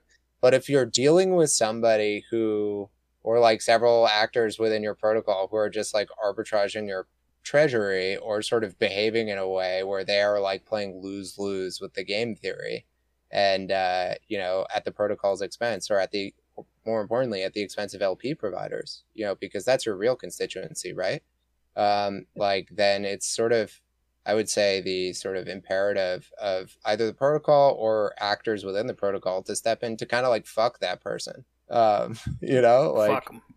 no, for That's sure. Like you- line. it's you got like you, defending you got me you got me fucking is, like- sweating over here. I'm like, fuck, dude, Yeah. it's fucking my fault. God damn it. It Force is your Oh fault. no, no, I'm not trying to. Say, I'm not No, trying to I say. mean, that. we- Well, it's on like, the I think- protocol leads. I We, think um, like there's it's like this is a problem with dealing in the gray, right? Because there are sort of moral questions like who is your constituency? Like how do you protect those act how do you protect, you know, the people you're trying to protect? How do you sort of like, you know, protect them from themselves to the extent like do you do that at all? Is that against DeFi? Like or do you just try and build mechanisms that are themselves resilient against sort of behavior that is And I think destructive? the best approach because like right now i feel like you know i feel like gandalf with the white staff and and i'm saying you shall not pass all these bad actors and i'm paying out the ass um and it's it's difficult uh and it's fucked me more than once and past owen's amazing counsel you know i still make the play that i think uh benefits the user but like owen owen is a little bit more ruthless but his approach isn't to mess mess with anybody that's trying to interact with the protocol in a healthy way. His goal is to make the protocol survive in a condition where uh, it's not set up to survive. And uh, well, I just think I so like with the PCP thing, for instance, like you were looking at it from this like like you had a commitment based on what you had said to people which like i totally get like your sort of responsibility in that situation was different from what i was being sort of asked to do which was like if i look at this problem uh and i'm just like looking at the math and trying to decide who are the constituencies like what is the best in my view like compromise but so like on the one hand you had people who are in the pcp contract uh on the other hand you had lp providers and then you had token holders who will call them LP providers too, right? So you have these really two competing core constituencies and then the protocol itself, right? So like you need you have a situation where uh you know, you have uh conflict of interest between two constituencies who like you're trying to represent both of their interests. So like it's really about coming up with a solution that like fucks everybody the least right? Yeah, it was a lose lose. Um, it was the biggest loss for me, but regardless, we Yeah. got through it, and we're in a much I was advocating place. for you taking a little smaller L. I know, I know. Um, but that is, yeah. I mean, I, we we got into the PCP thing, but um, He did that for you guys. yeah, that's true. I was Oh, like, wait, let them eat cake.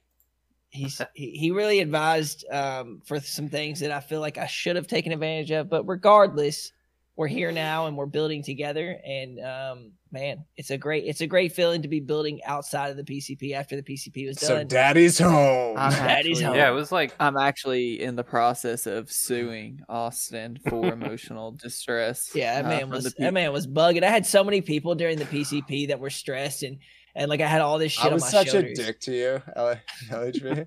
Yeah, I but said I some mean, straight up ruthless shit to you. like it wasn't just you. It was like some of the developers, some uh, Dylan stressed. Uh, I was stressed because I have to I have to talk to these people like all the time, every day. Like I don't and like I was dealing with everything else. awful. It was it was a lot. It was a, I mean that was a lot of fucking shit that got thrown at me all at once. it but- damn near broke my spirit.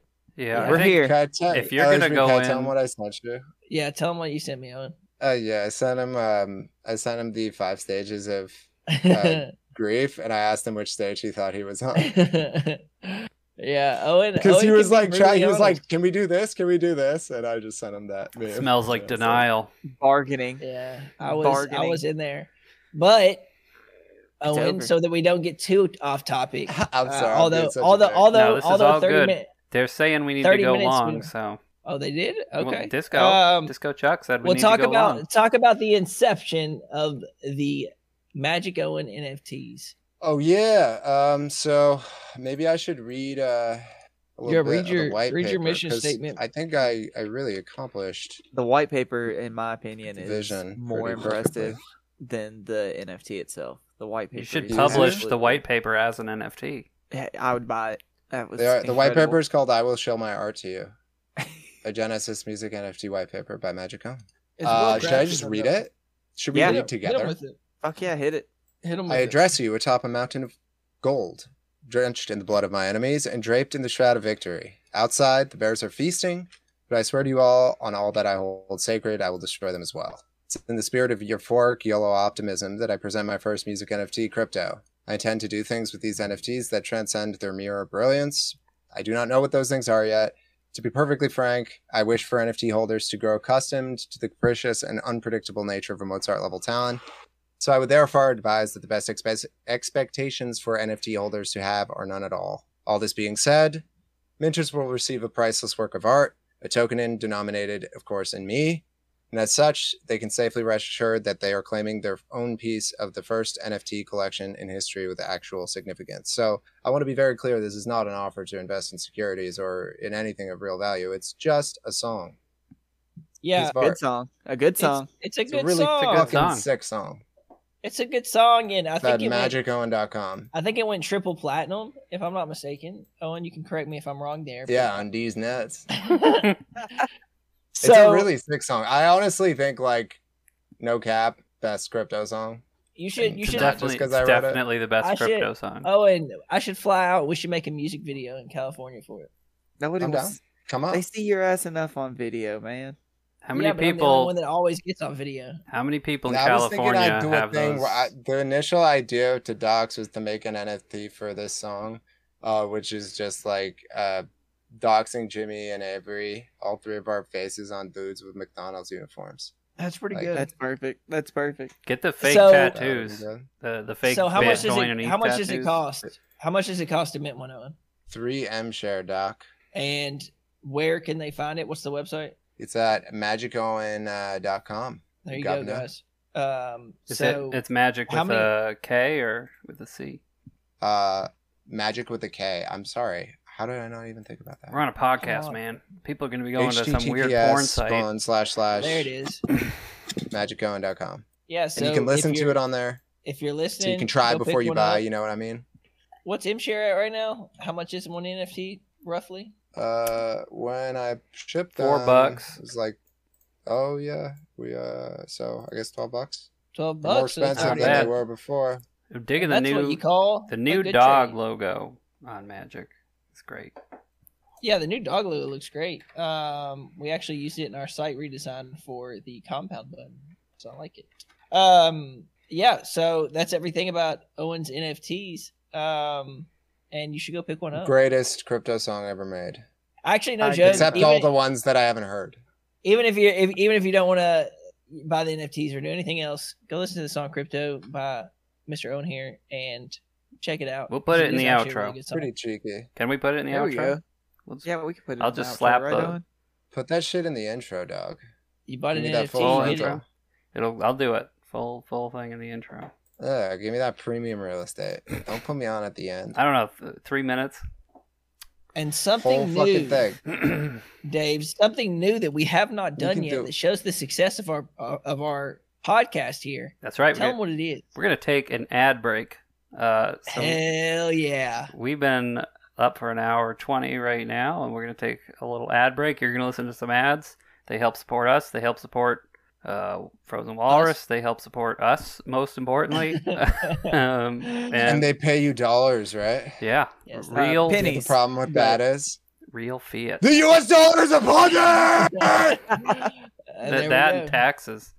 The taxes. Um, but yeah, so we'll be back and we'll talk uh, some Glacier after that, some DeFi news. We have a lot of DeFi news. Uh, so we'll see you on the And flip a lot of side. glacier.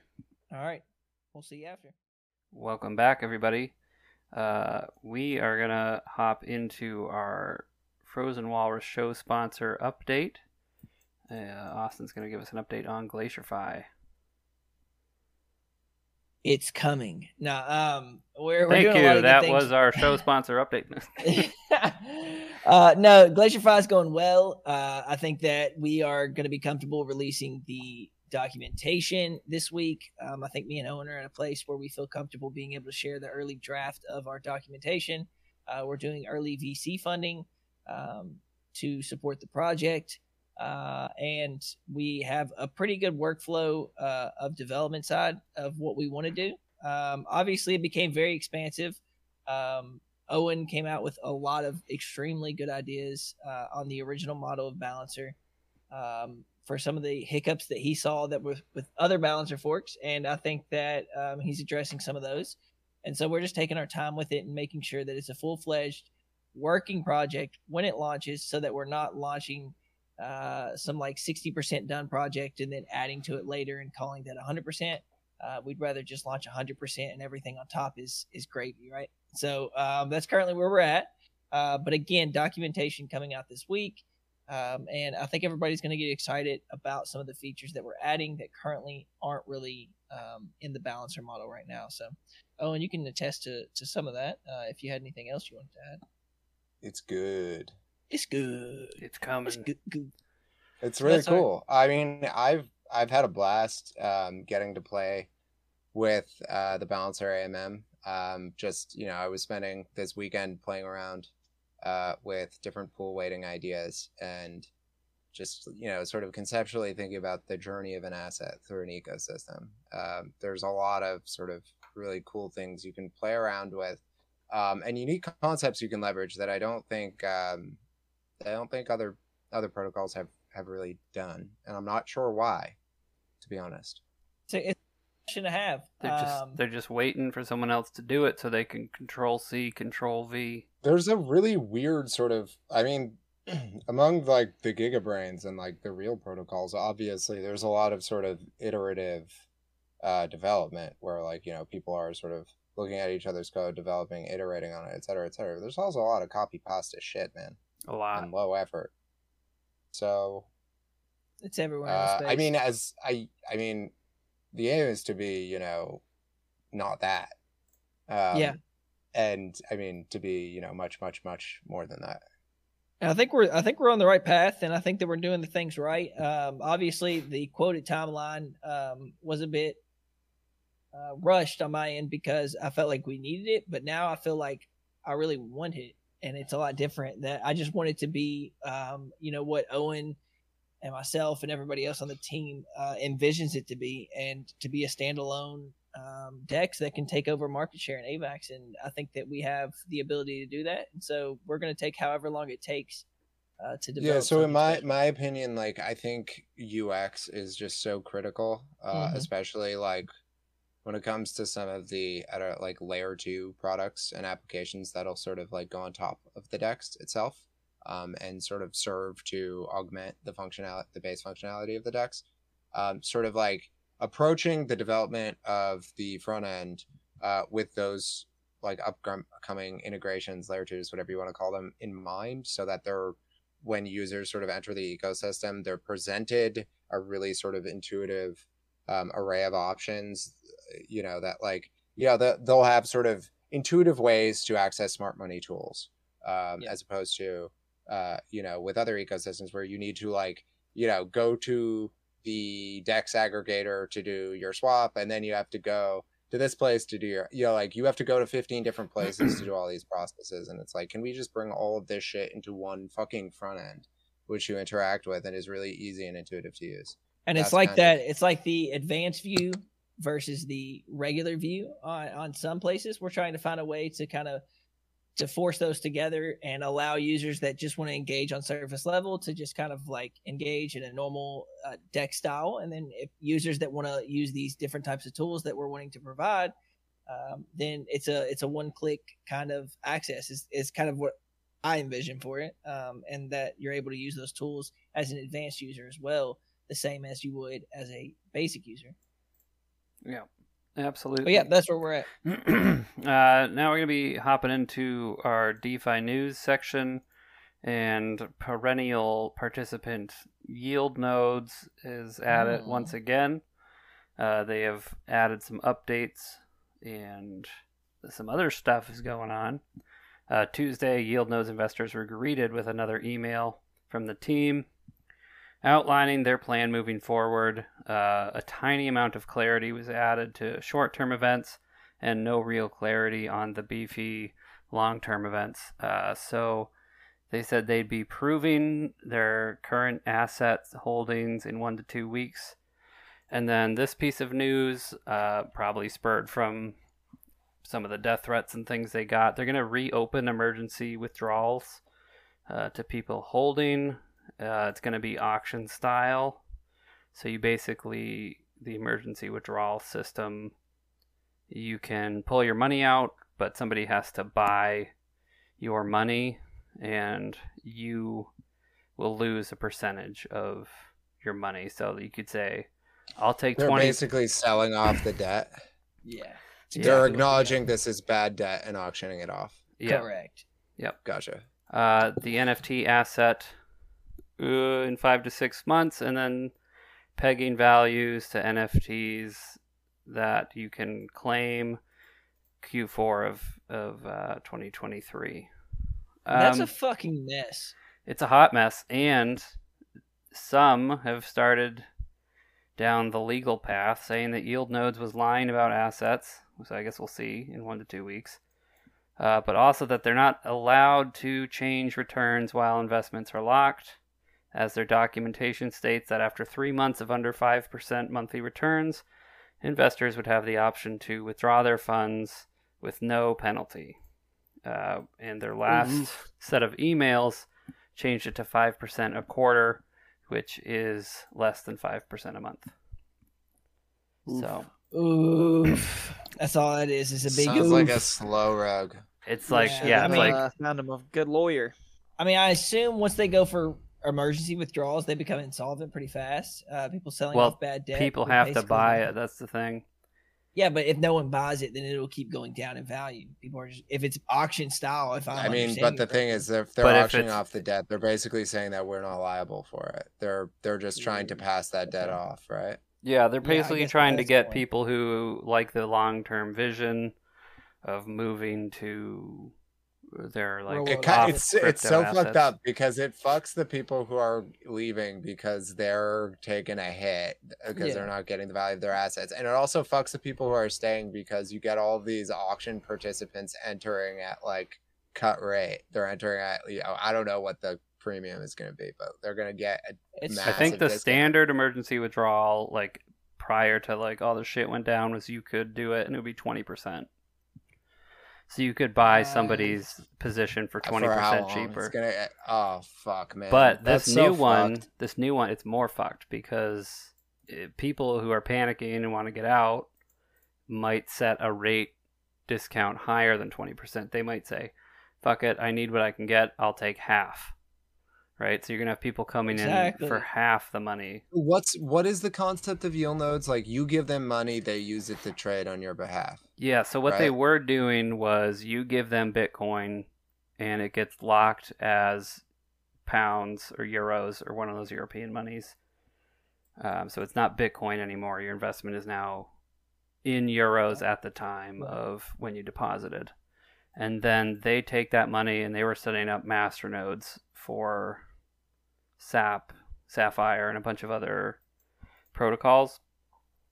And then they're selling those rewards, giving them back to the- For how much were they guaranteeing? What was the yield? uh, a minimum of 5% a month. Um, but they were doing better than that for uh, three years or so. So they. it's it's so weird where that what they- was the rub? Like what what happened? Their major coin. The, uh, so which was, like, basically, yeah. So when it came down to it, when shit started really hitting the fan, they had sort of weathered oh, the bear had market like a lot of their collateral was in their own token. in the sapphire. Um, Gotcha. and so like basically all their other stuff problem. failed, but Sapphire was still holding up the bag for everyone. And then Sapphire dumped, and it basically killed them. So I have a sneaking suspicion that they're just completely insolvent and they're just doing things to stop legal liability at this point. But they are in Malta, which is like, who's So- fucking gonna prosecute them? there is a Discord. Um, I'll probably tweet it out later. It's called like Legal Yield Nodes or something like that, and it's basically a, a group for people to talk about what's going on and what could be happening. I mean, dude, it's I'm sorry. wild. If you think you can just give your money to somebody and have them guarantee you 60% APR, Yeah, that's a huge number. That's big. this is what I'm saying about expectations, man. Like exactly that, that's not to possible. yeah. And like if you go that. back, go back and watch the YouTubes of yield nodes from like a year ago, and like this was the the safe like investment, right?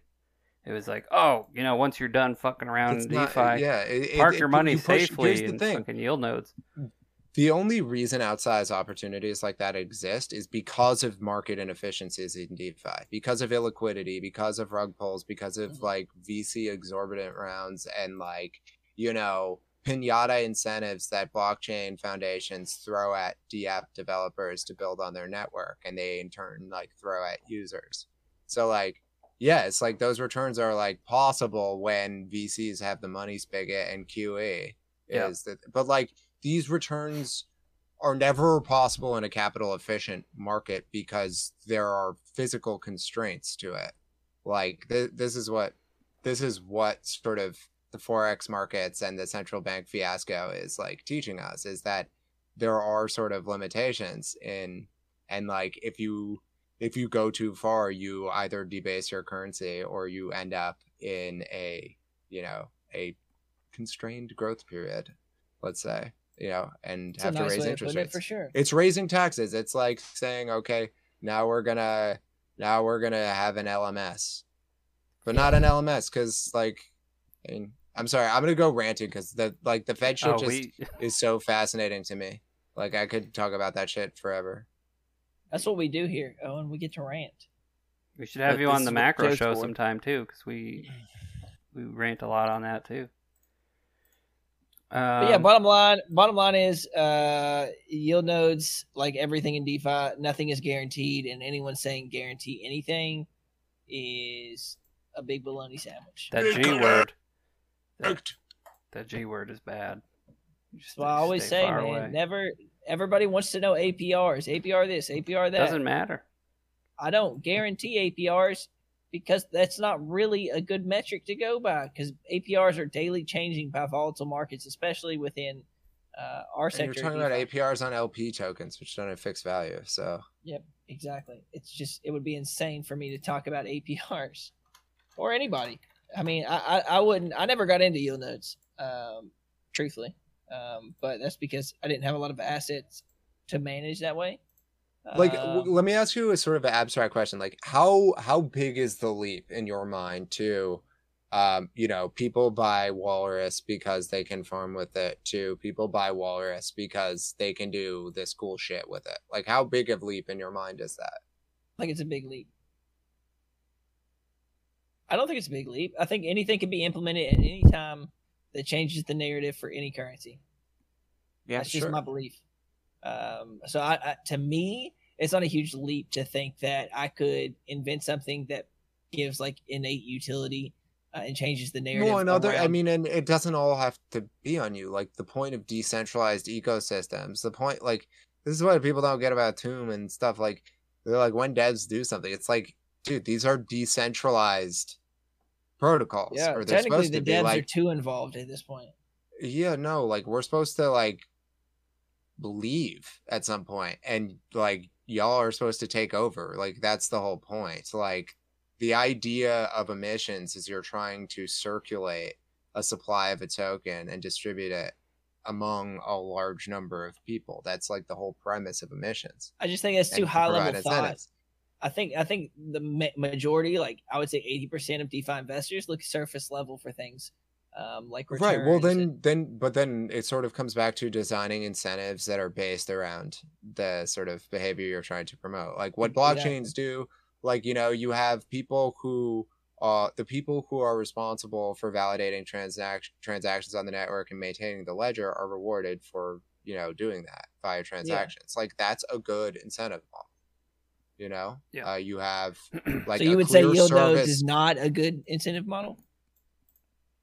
well like what are they doing They were Yeah, just that's what everybody's they were asking. making like they you were know, investing those- for you. those nodes. what is the incentive model we you give us money we give you money back and you we don't tell you how Celsius did that. Celsius that's did that. bullshit and, uh, dude like Yeah, no, I agree. It's, it's With- complete. yeah. It's a with like bitcoin you have a service provider and you have a customer the customer like pays the service provider for a transaction it's like visa you know it's like you pay a transaction you pay a service fee to visa or mastercard or whomever there's a very clear like cut like service relationship between these two parties like there need to be service relationships that exist within your ecosystem and they don't have to come from you they can come your community can create them they can create their own nfts priced in walrus and walrus share i think like the onus is on them in this department to be more engaged and to take more initiative in sort of creating utility for this community that they're what- they're Oh, already a part of Owen, are you? that's what it's supposed to be. Owen, about, are right? you investor blaming right now? Oh my god! Oh my God. it's not investor fuck out. blaming it's Frickin' just like a question of like why are you here you Right. know like why are you here and what what do you see your role like do you want to be in mortgaged like i think there are probably people who are invested in walrus right now who probably would want to do these things but don't know how and maybe that's where it's on us to develop products that make it easier for them to like you know like make their own nft collections priced in walrus or something like that maybe I that's a think glacier we, feature You did have some people, right? In the beginning, someone was making. We had some some people stuff. make some. easy Yeah. easy onboarding tool so people can sort of like do their own I think that's I think that's a really cool feature. Then there's like a Um, million types of things like that we can do, and it, it doesn't. It, some of it can be community driven. And Well, I think, it like, could be like a launchpad approach where you're able to offer to launch or fund your project um, and then you in turn use our tokens. It's kind of like that for L ones. if you pull decentrally. it- Yeah, yeah. yeah. If you if you do that for L ones, they give you funding and you build, and by building on there, you're making more engaged L one platforms that people start burning AVAX via gas, right? So it's the same difference, just in a more boiled down approach. The only limitations are creativity and liquidity, Yep, That's right. but it's the itties on both ends. the itties, the itty itty The itties, itties. the itty bitties. All right. Uh, Bored Ape Yacht Mic Board drop. Bored Ape. Yacht Club and Yuga Labs draws heavy scrutiny from the SEC as an unregistered security. Uh, speculators concerned with Fast. NFTs as securities only tied to fractionalized NFTs.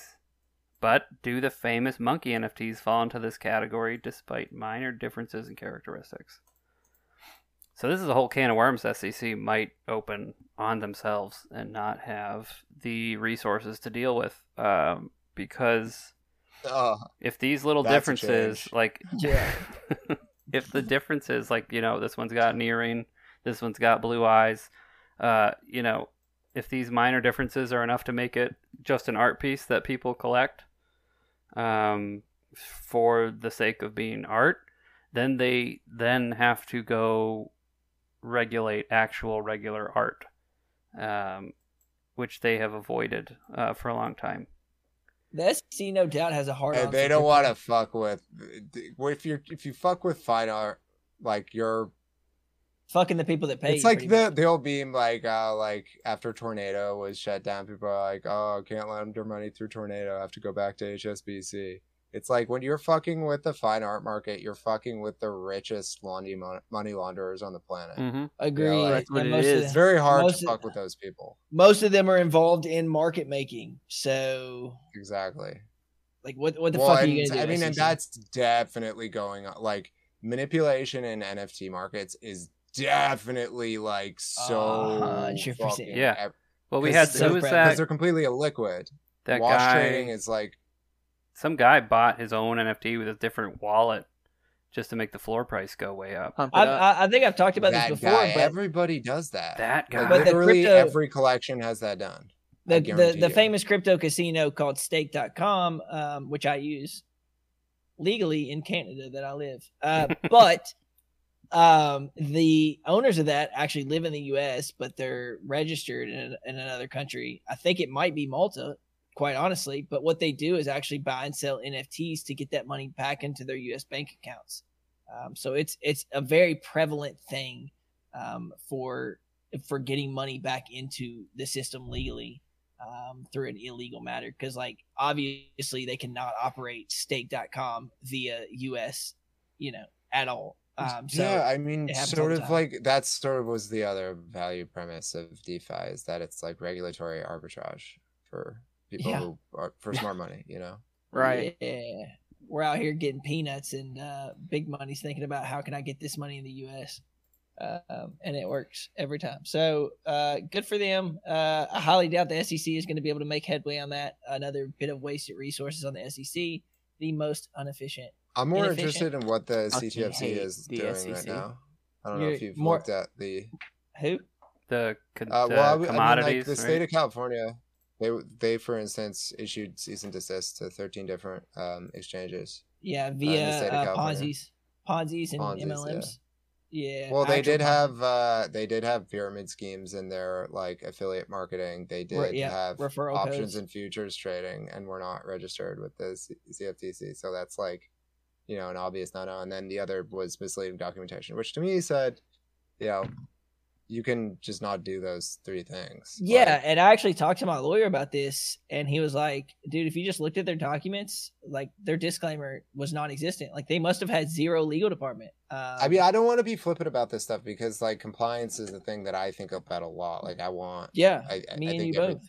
that has to be. They just every have to. protocol has to think seriously about compliance. They need to. Yeah, we need want to know be what serious about do, it. You know. Yeah. Yeah, we Yeah, want to be serious about it, but the vague comments that come from um, higher ups in the U.S. It's just like, how can you be Yeah. right?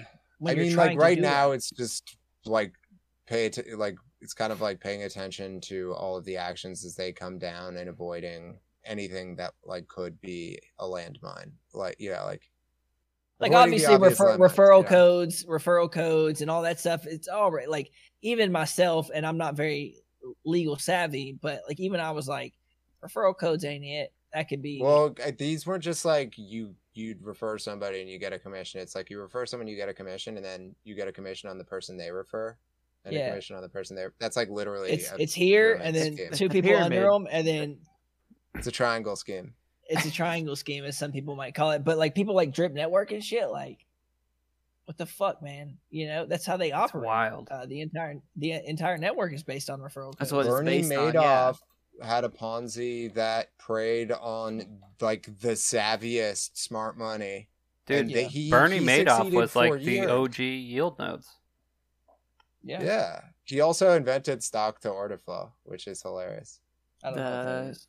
that is what Citadel uses and capitalizes on. Oh, the order flow. Okay, Yeah. all right. I'm Bernie with you. Madoff invented stock to order flow.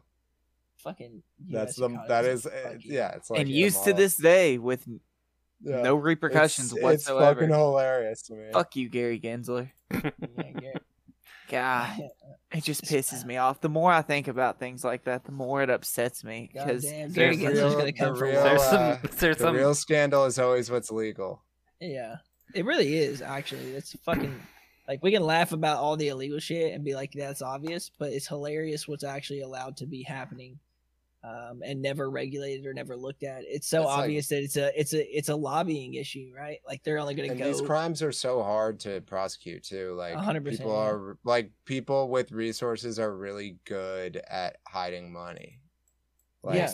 People were worried that crypto was going to be like that, but people don't realize that Money the U.S. was dollar already like that. is is being laundered and used for criminal activity for the inception of the U.S. dollar. Like I, I don't understand Yeah, why I there's mean an the argument. U.S. government has been laundering money Yeah, for various like, criminal enterprises. The fuck are we worried about crypto for? It's just- Like, it's just harder to it. do it. It's just harder to do it, but that doesn't mean it's not being done. Um, but whatever, you know.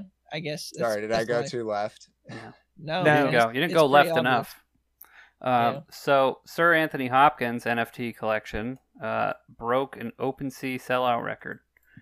Uh, Oscar-winning actor Sir Anthony Hopkins, because he's a knight. he Uh, is Okay. a night. uh, first NFT art Glad the old geezer still got a good cash grab in him. entitled Who is, who is that? "He was Hannibal." Austin, Anthony, Jesus Christ, we're gonna have to cut Bro. that out. He's a legend. cut that, fuck, cut that, cut that, cut we're that, cut cut that that. out. Listen, I- I'm sorry, I'm not cultured, man. I live in a fucking hole.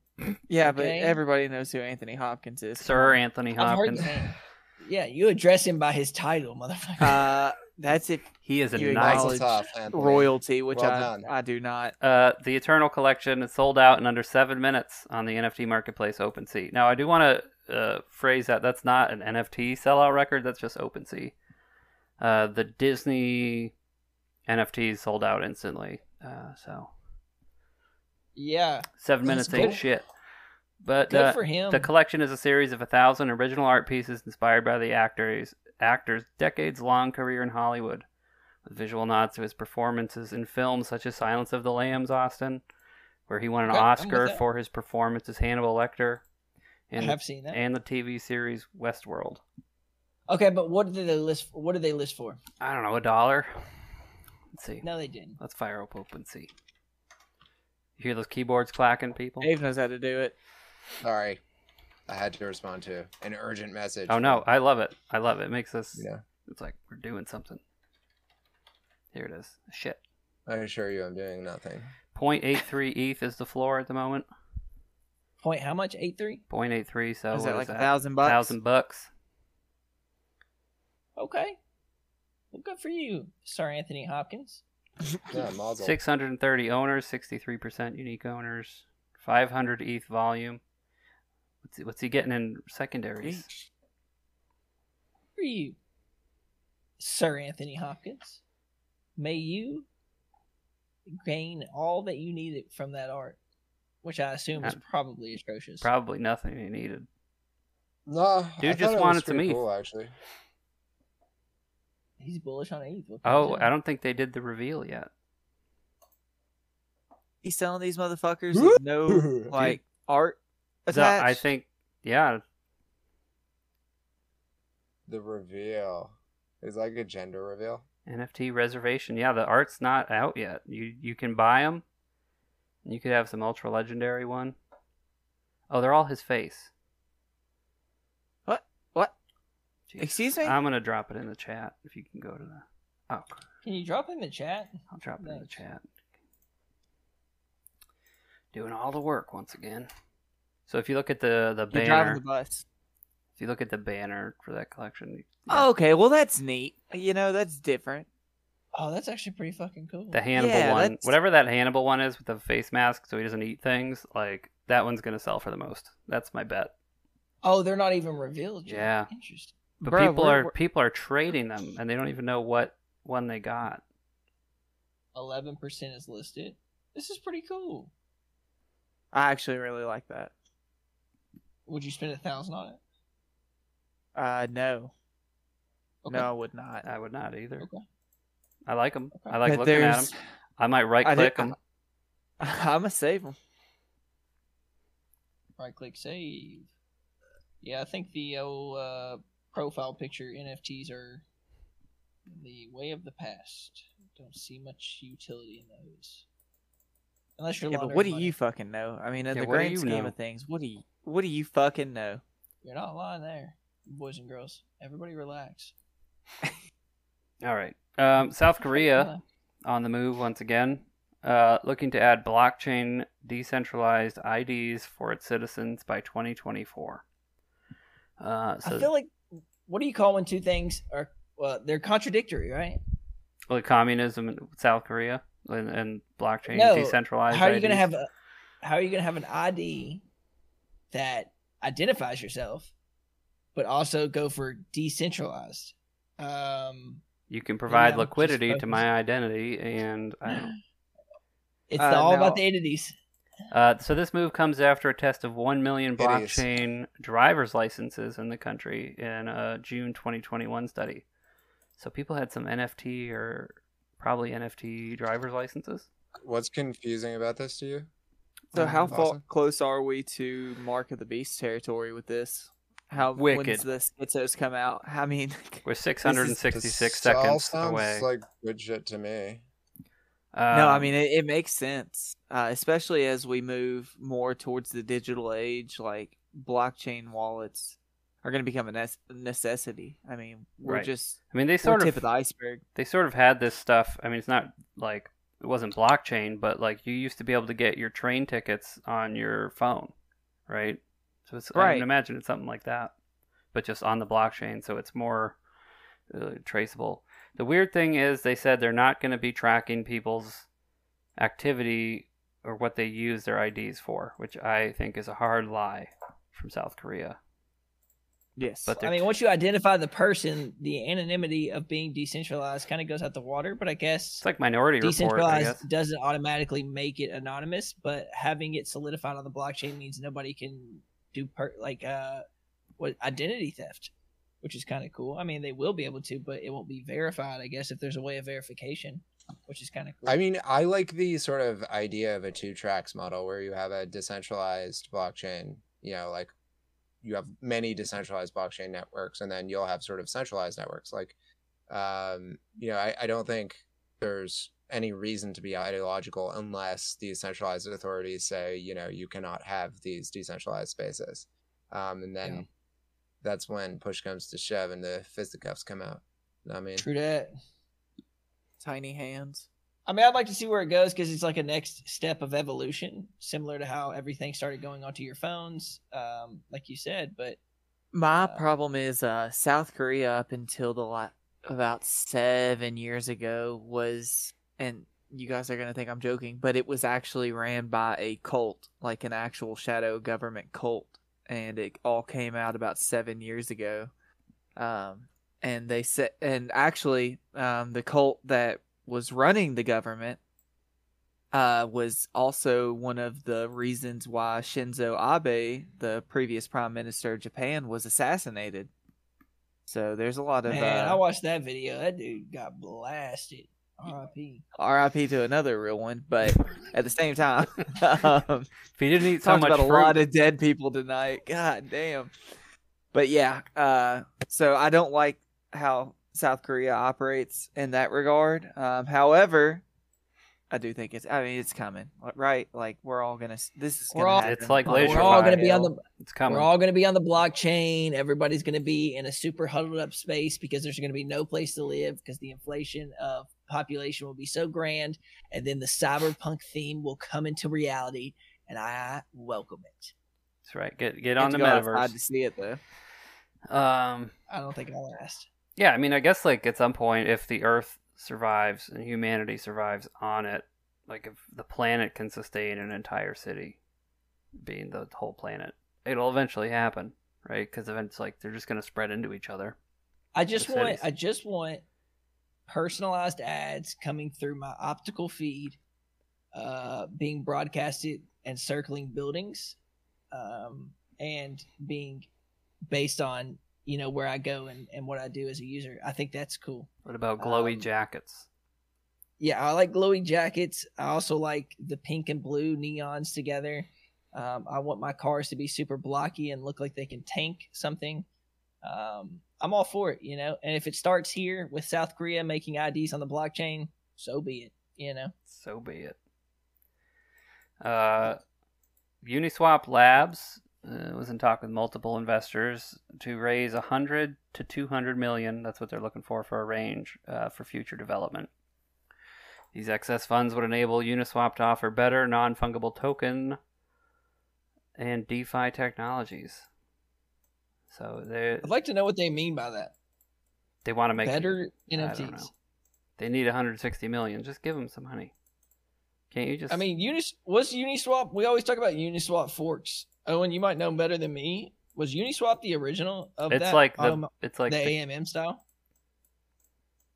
Is that the OG? Yeah. The yeah. That's the Ethereum Big Daddy. Big Daddy. Uh, yeah, speaking of Big Daddy, according to DeFi Llama data, Uniswap's daily trading volume is currently 1.1 billion dollars, or nearly Oh my fif- God. 57% of all trades across all dexes.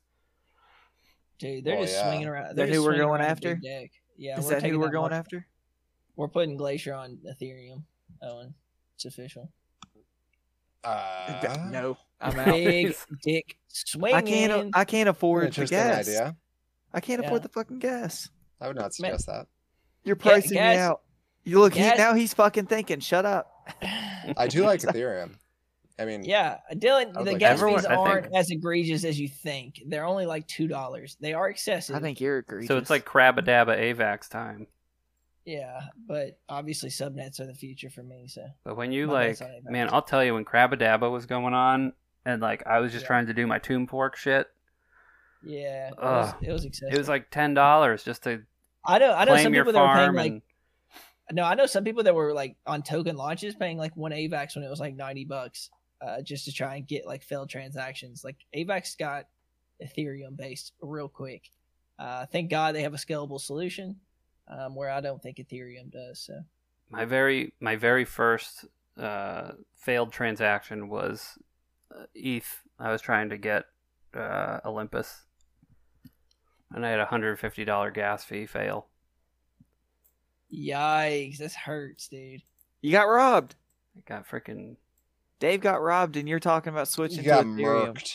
I mean, look, if they have daily volume of roughly 205 million, I, I- I'd like to know what the 100 to 200 million gets you as an early investor. Like, are they getting equity? Are they getting? yeah. I think these are like big, big play investors. I don't know what what they get Yeah, as like a that- bonus, but Are they giving up equity into their?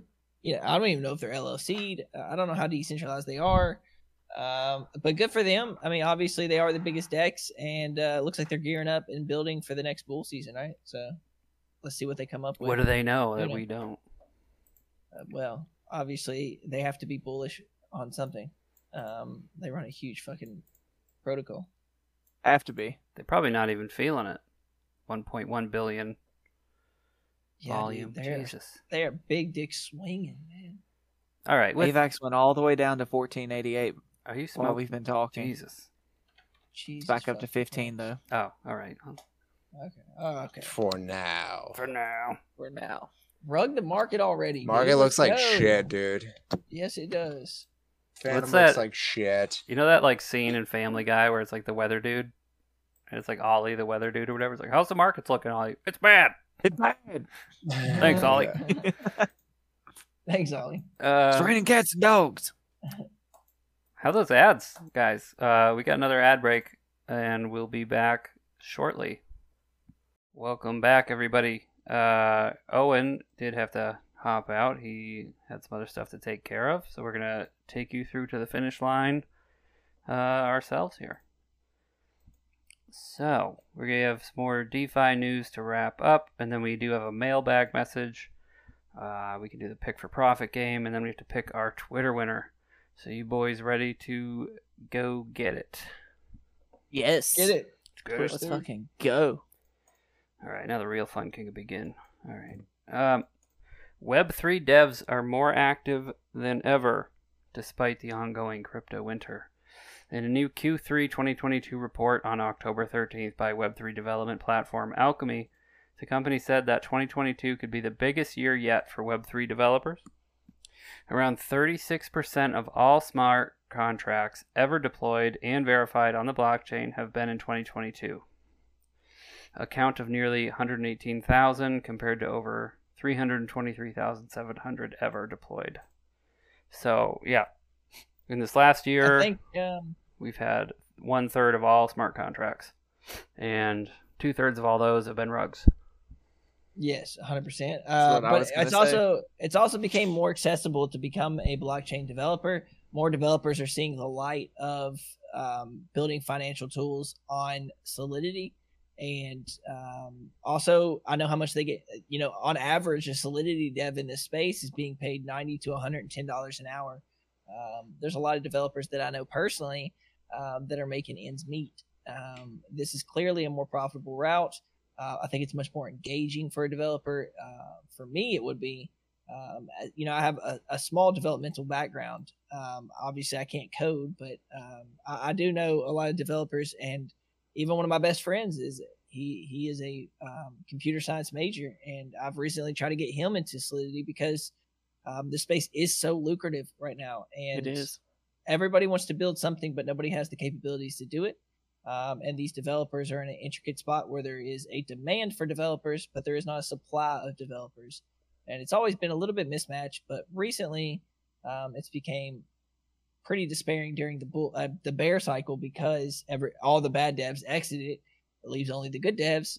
There's no one left to develop the projects that people want to launch. So Yeah. that's my thoughts on it. And it does go to show that um, when people say that, you know, crypto bear markets are for building, you know, we've been in a bear market for, believe it or not, pretty much all of 2022. If you, you count, you know, 60K as the top. Um, and people have been building. Like, the space is not quiet. The, the market movement's quiet right now, but uh, there's a lot going on. It probably just it just feels quiet, you know. Everything. Well, Everything. there's low liquidity doesn't mean that people aren't typing in code bases um, and deploying contracts. Just because there's low liquidity, people can test things in this market a little bit different without looking like rugs. Um, this is the time to build for developers. This is the time to hone in your skills and be ready for the next bear. I mean, the bull. Um, I think that uh, there is a lot more U.S. devs that are coming into light. Um, there's a lot of big industries that are wanting to develop on the chain. Um, I don't see the demand going down anytime soon. It's kind of like the uh, the dot com thing where everybody became a, a web developer, um, and, and the space was lucrative because everybody wanted a website. It's the same thing for crypto. Everybody wants to be involved because there is so much money here. Yep, absolutely.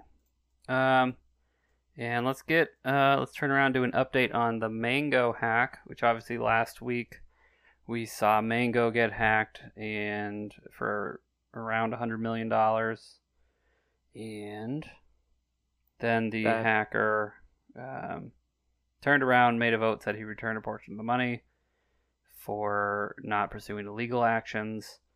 Um, so, and he he doxed himself.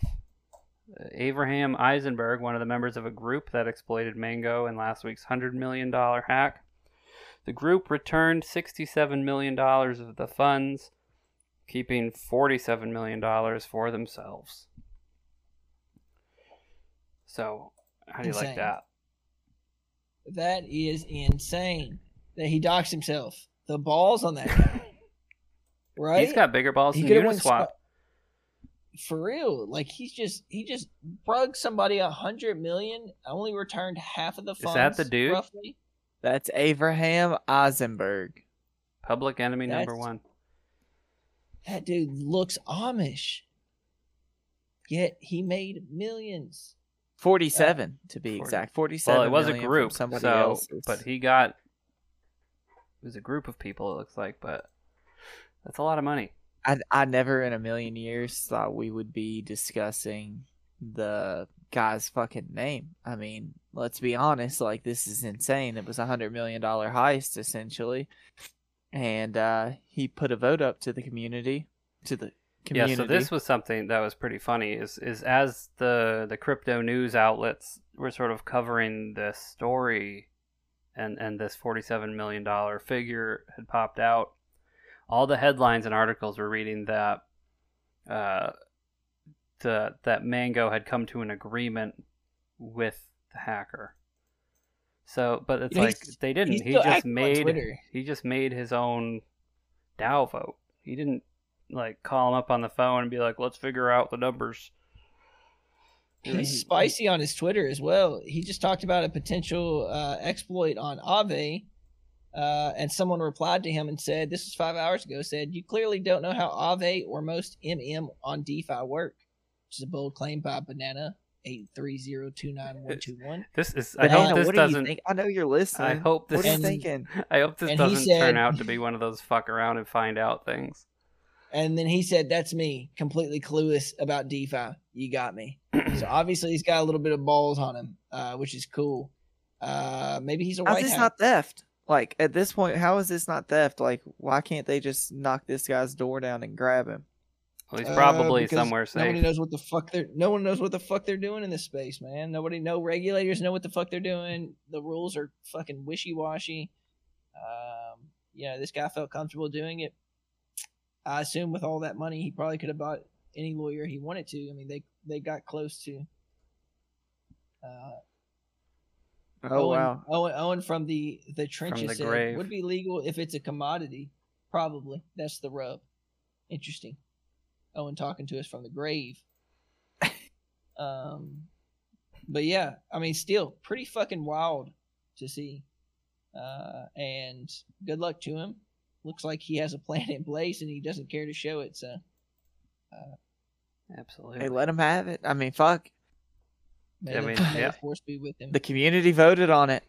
he might be, you know, my cousin or something. I, I'm gonna call him up. Yeah, call call him up. I'm his long he's lost got- cousin, and I need a million dollars for a thing. See if he's got any uh, VC for Glacier while you're at it. I will. if he's I'll got anything that. on his car's extended warranty. Hey who Abraham Eisenberg? That's great. I've been trying to talk to you about your car's extended warranty. It's expired. Gotcha ass. Uh, I can get you on like a new all-inclusive warranty for twenty million.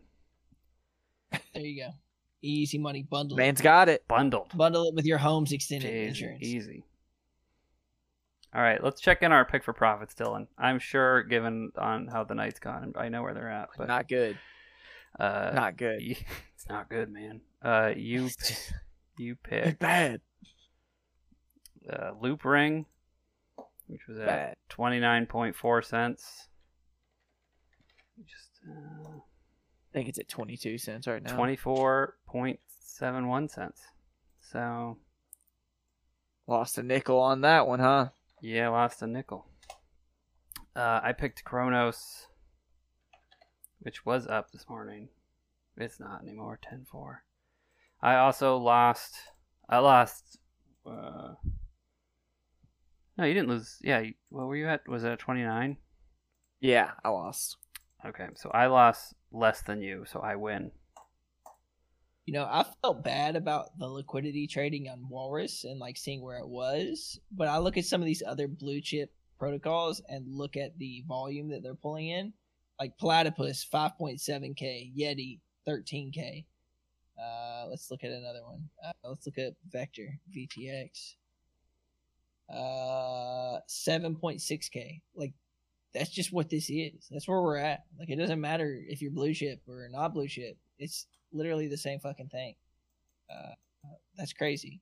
Nothing's going up. Everything's going down. Absolutely.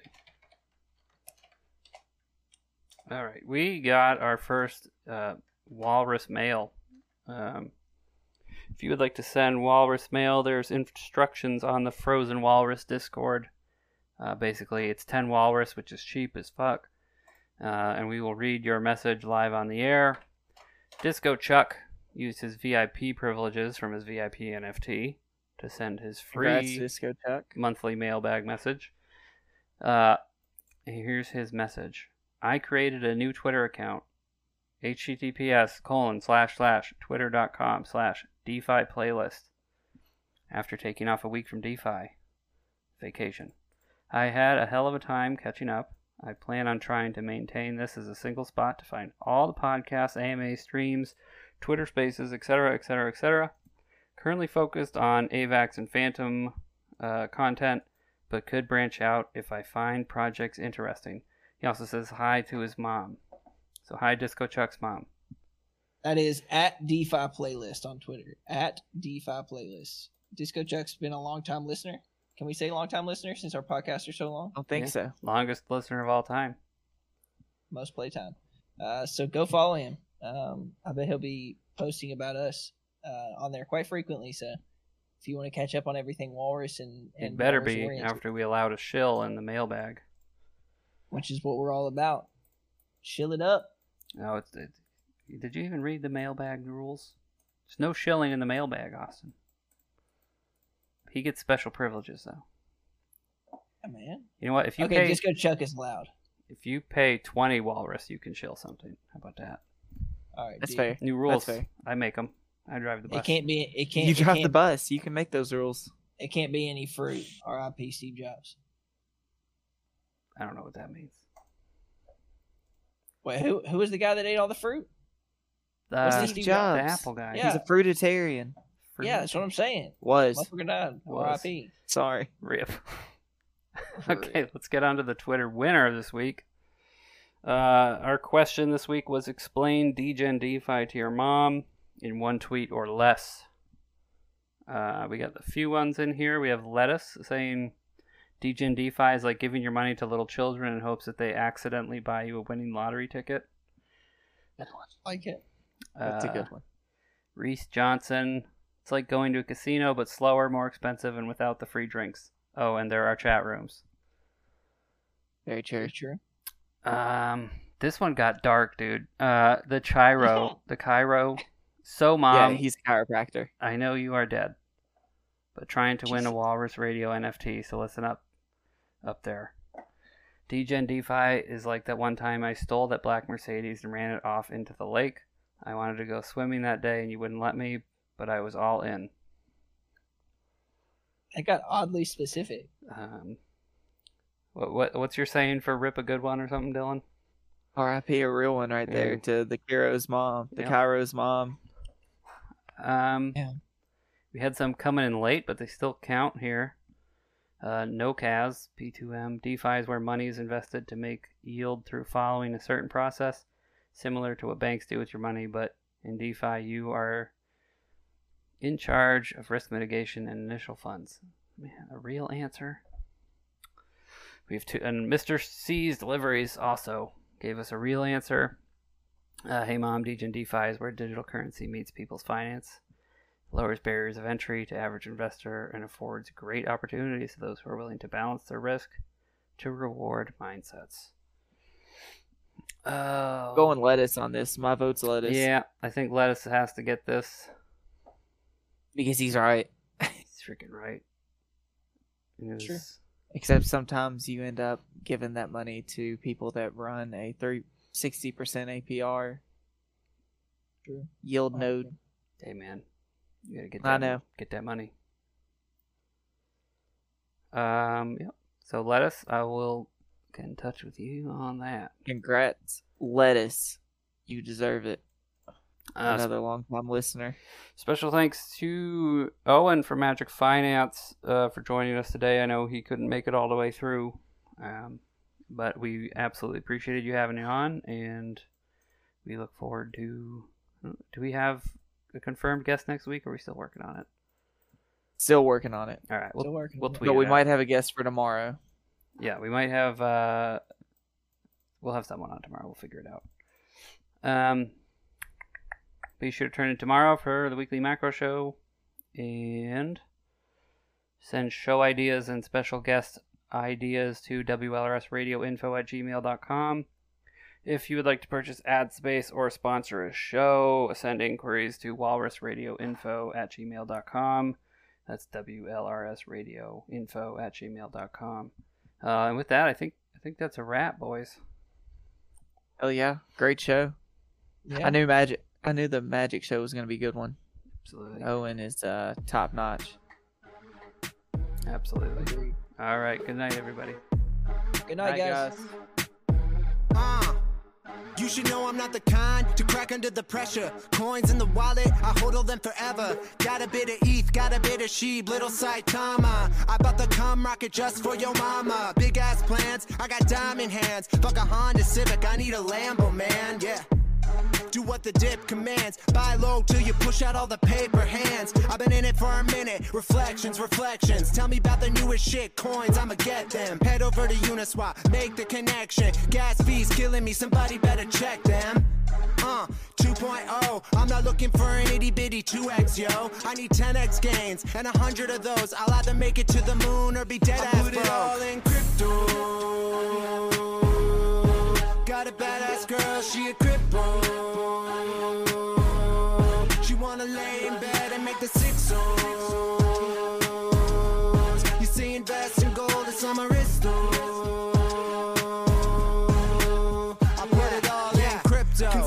Alternative. You could put your money in the bank and get your pennies worth, or in an ETF and never check it. It may be effective, but it's boring as fuck, and don't forget it. I'm hitting new records, so I had to make a record. Getting hot tips off of Discord and Reddit. Renaissance, bro, you can tell by my breakfast. Avocado toast with the juice and the checks mix. T-Z-K-I-D-O-G-E, BTC, well, that's the OG. I could go on and on, but I won't be. D-Y-O-R and YOLO I put it all responsibly. in Got a badass girl, she a cripple. She wanna lay in bed and make the six O's. You see, invest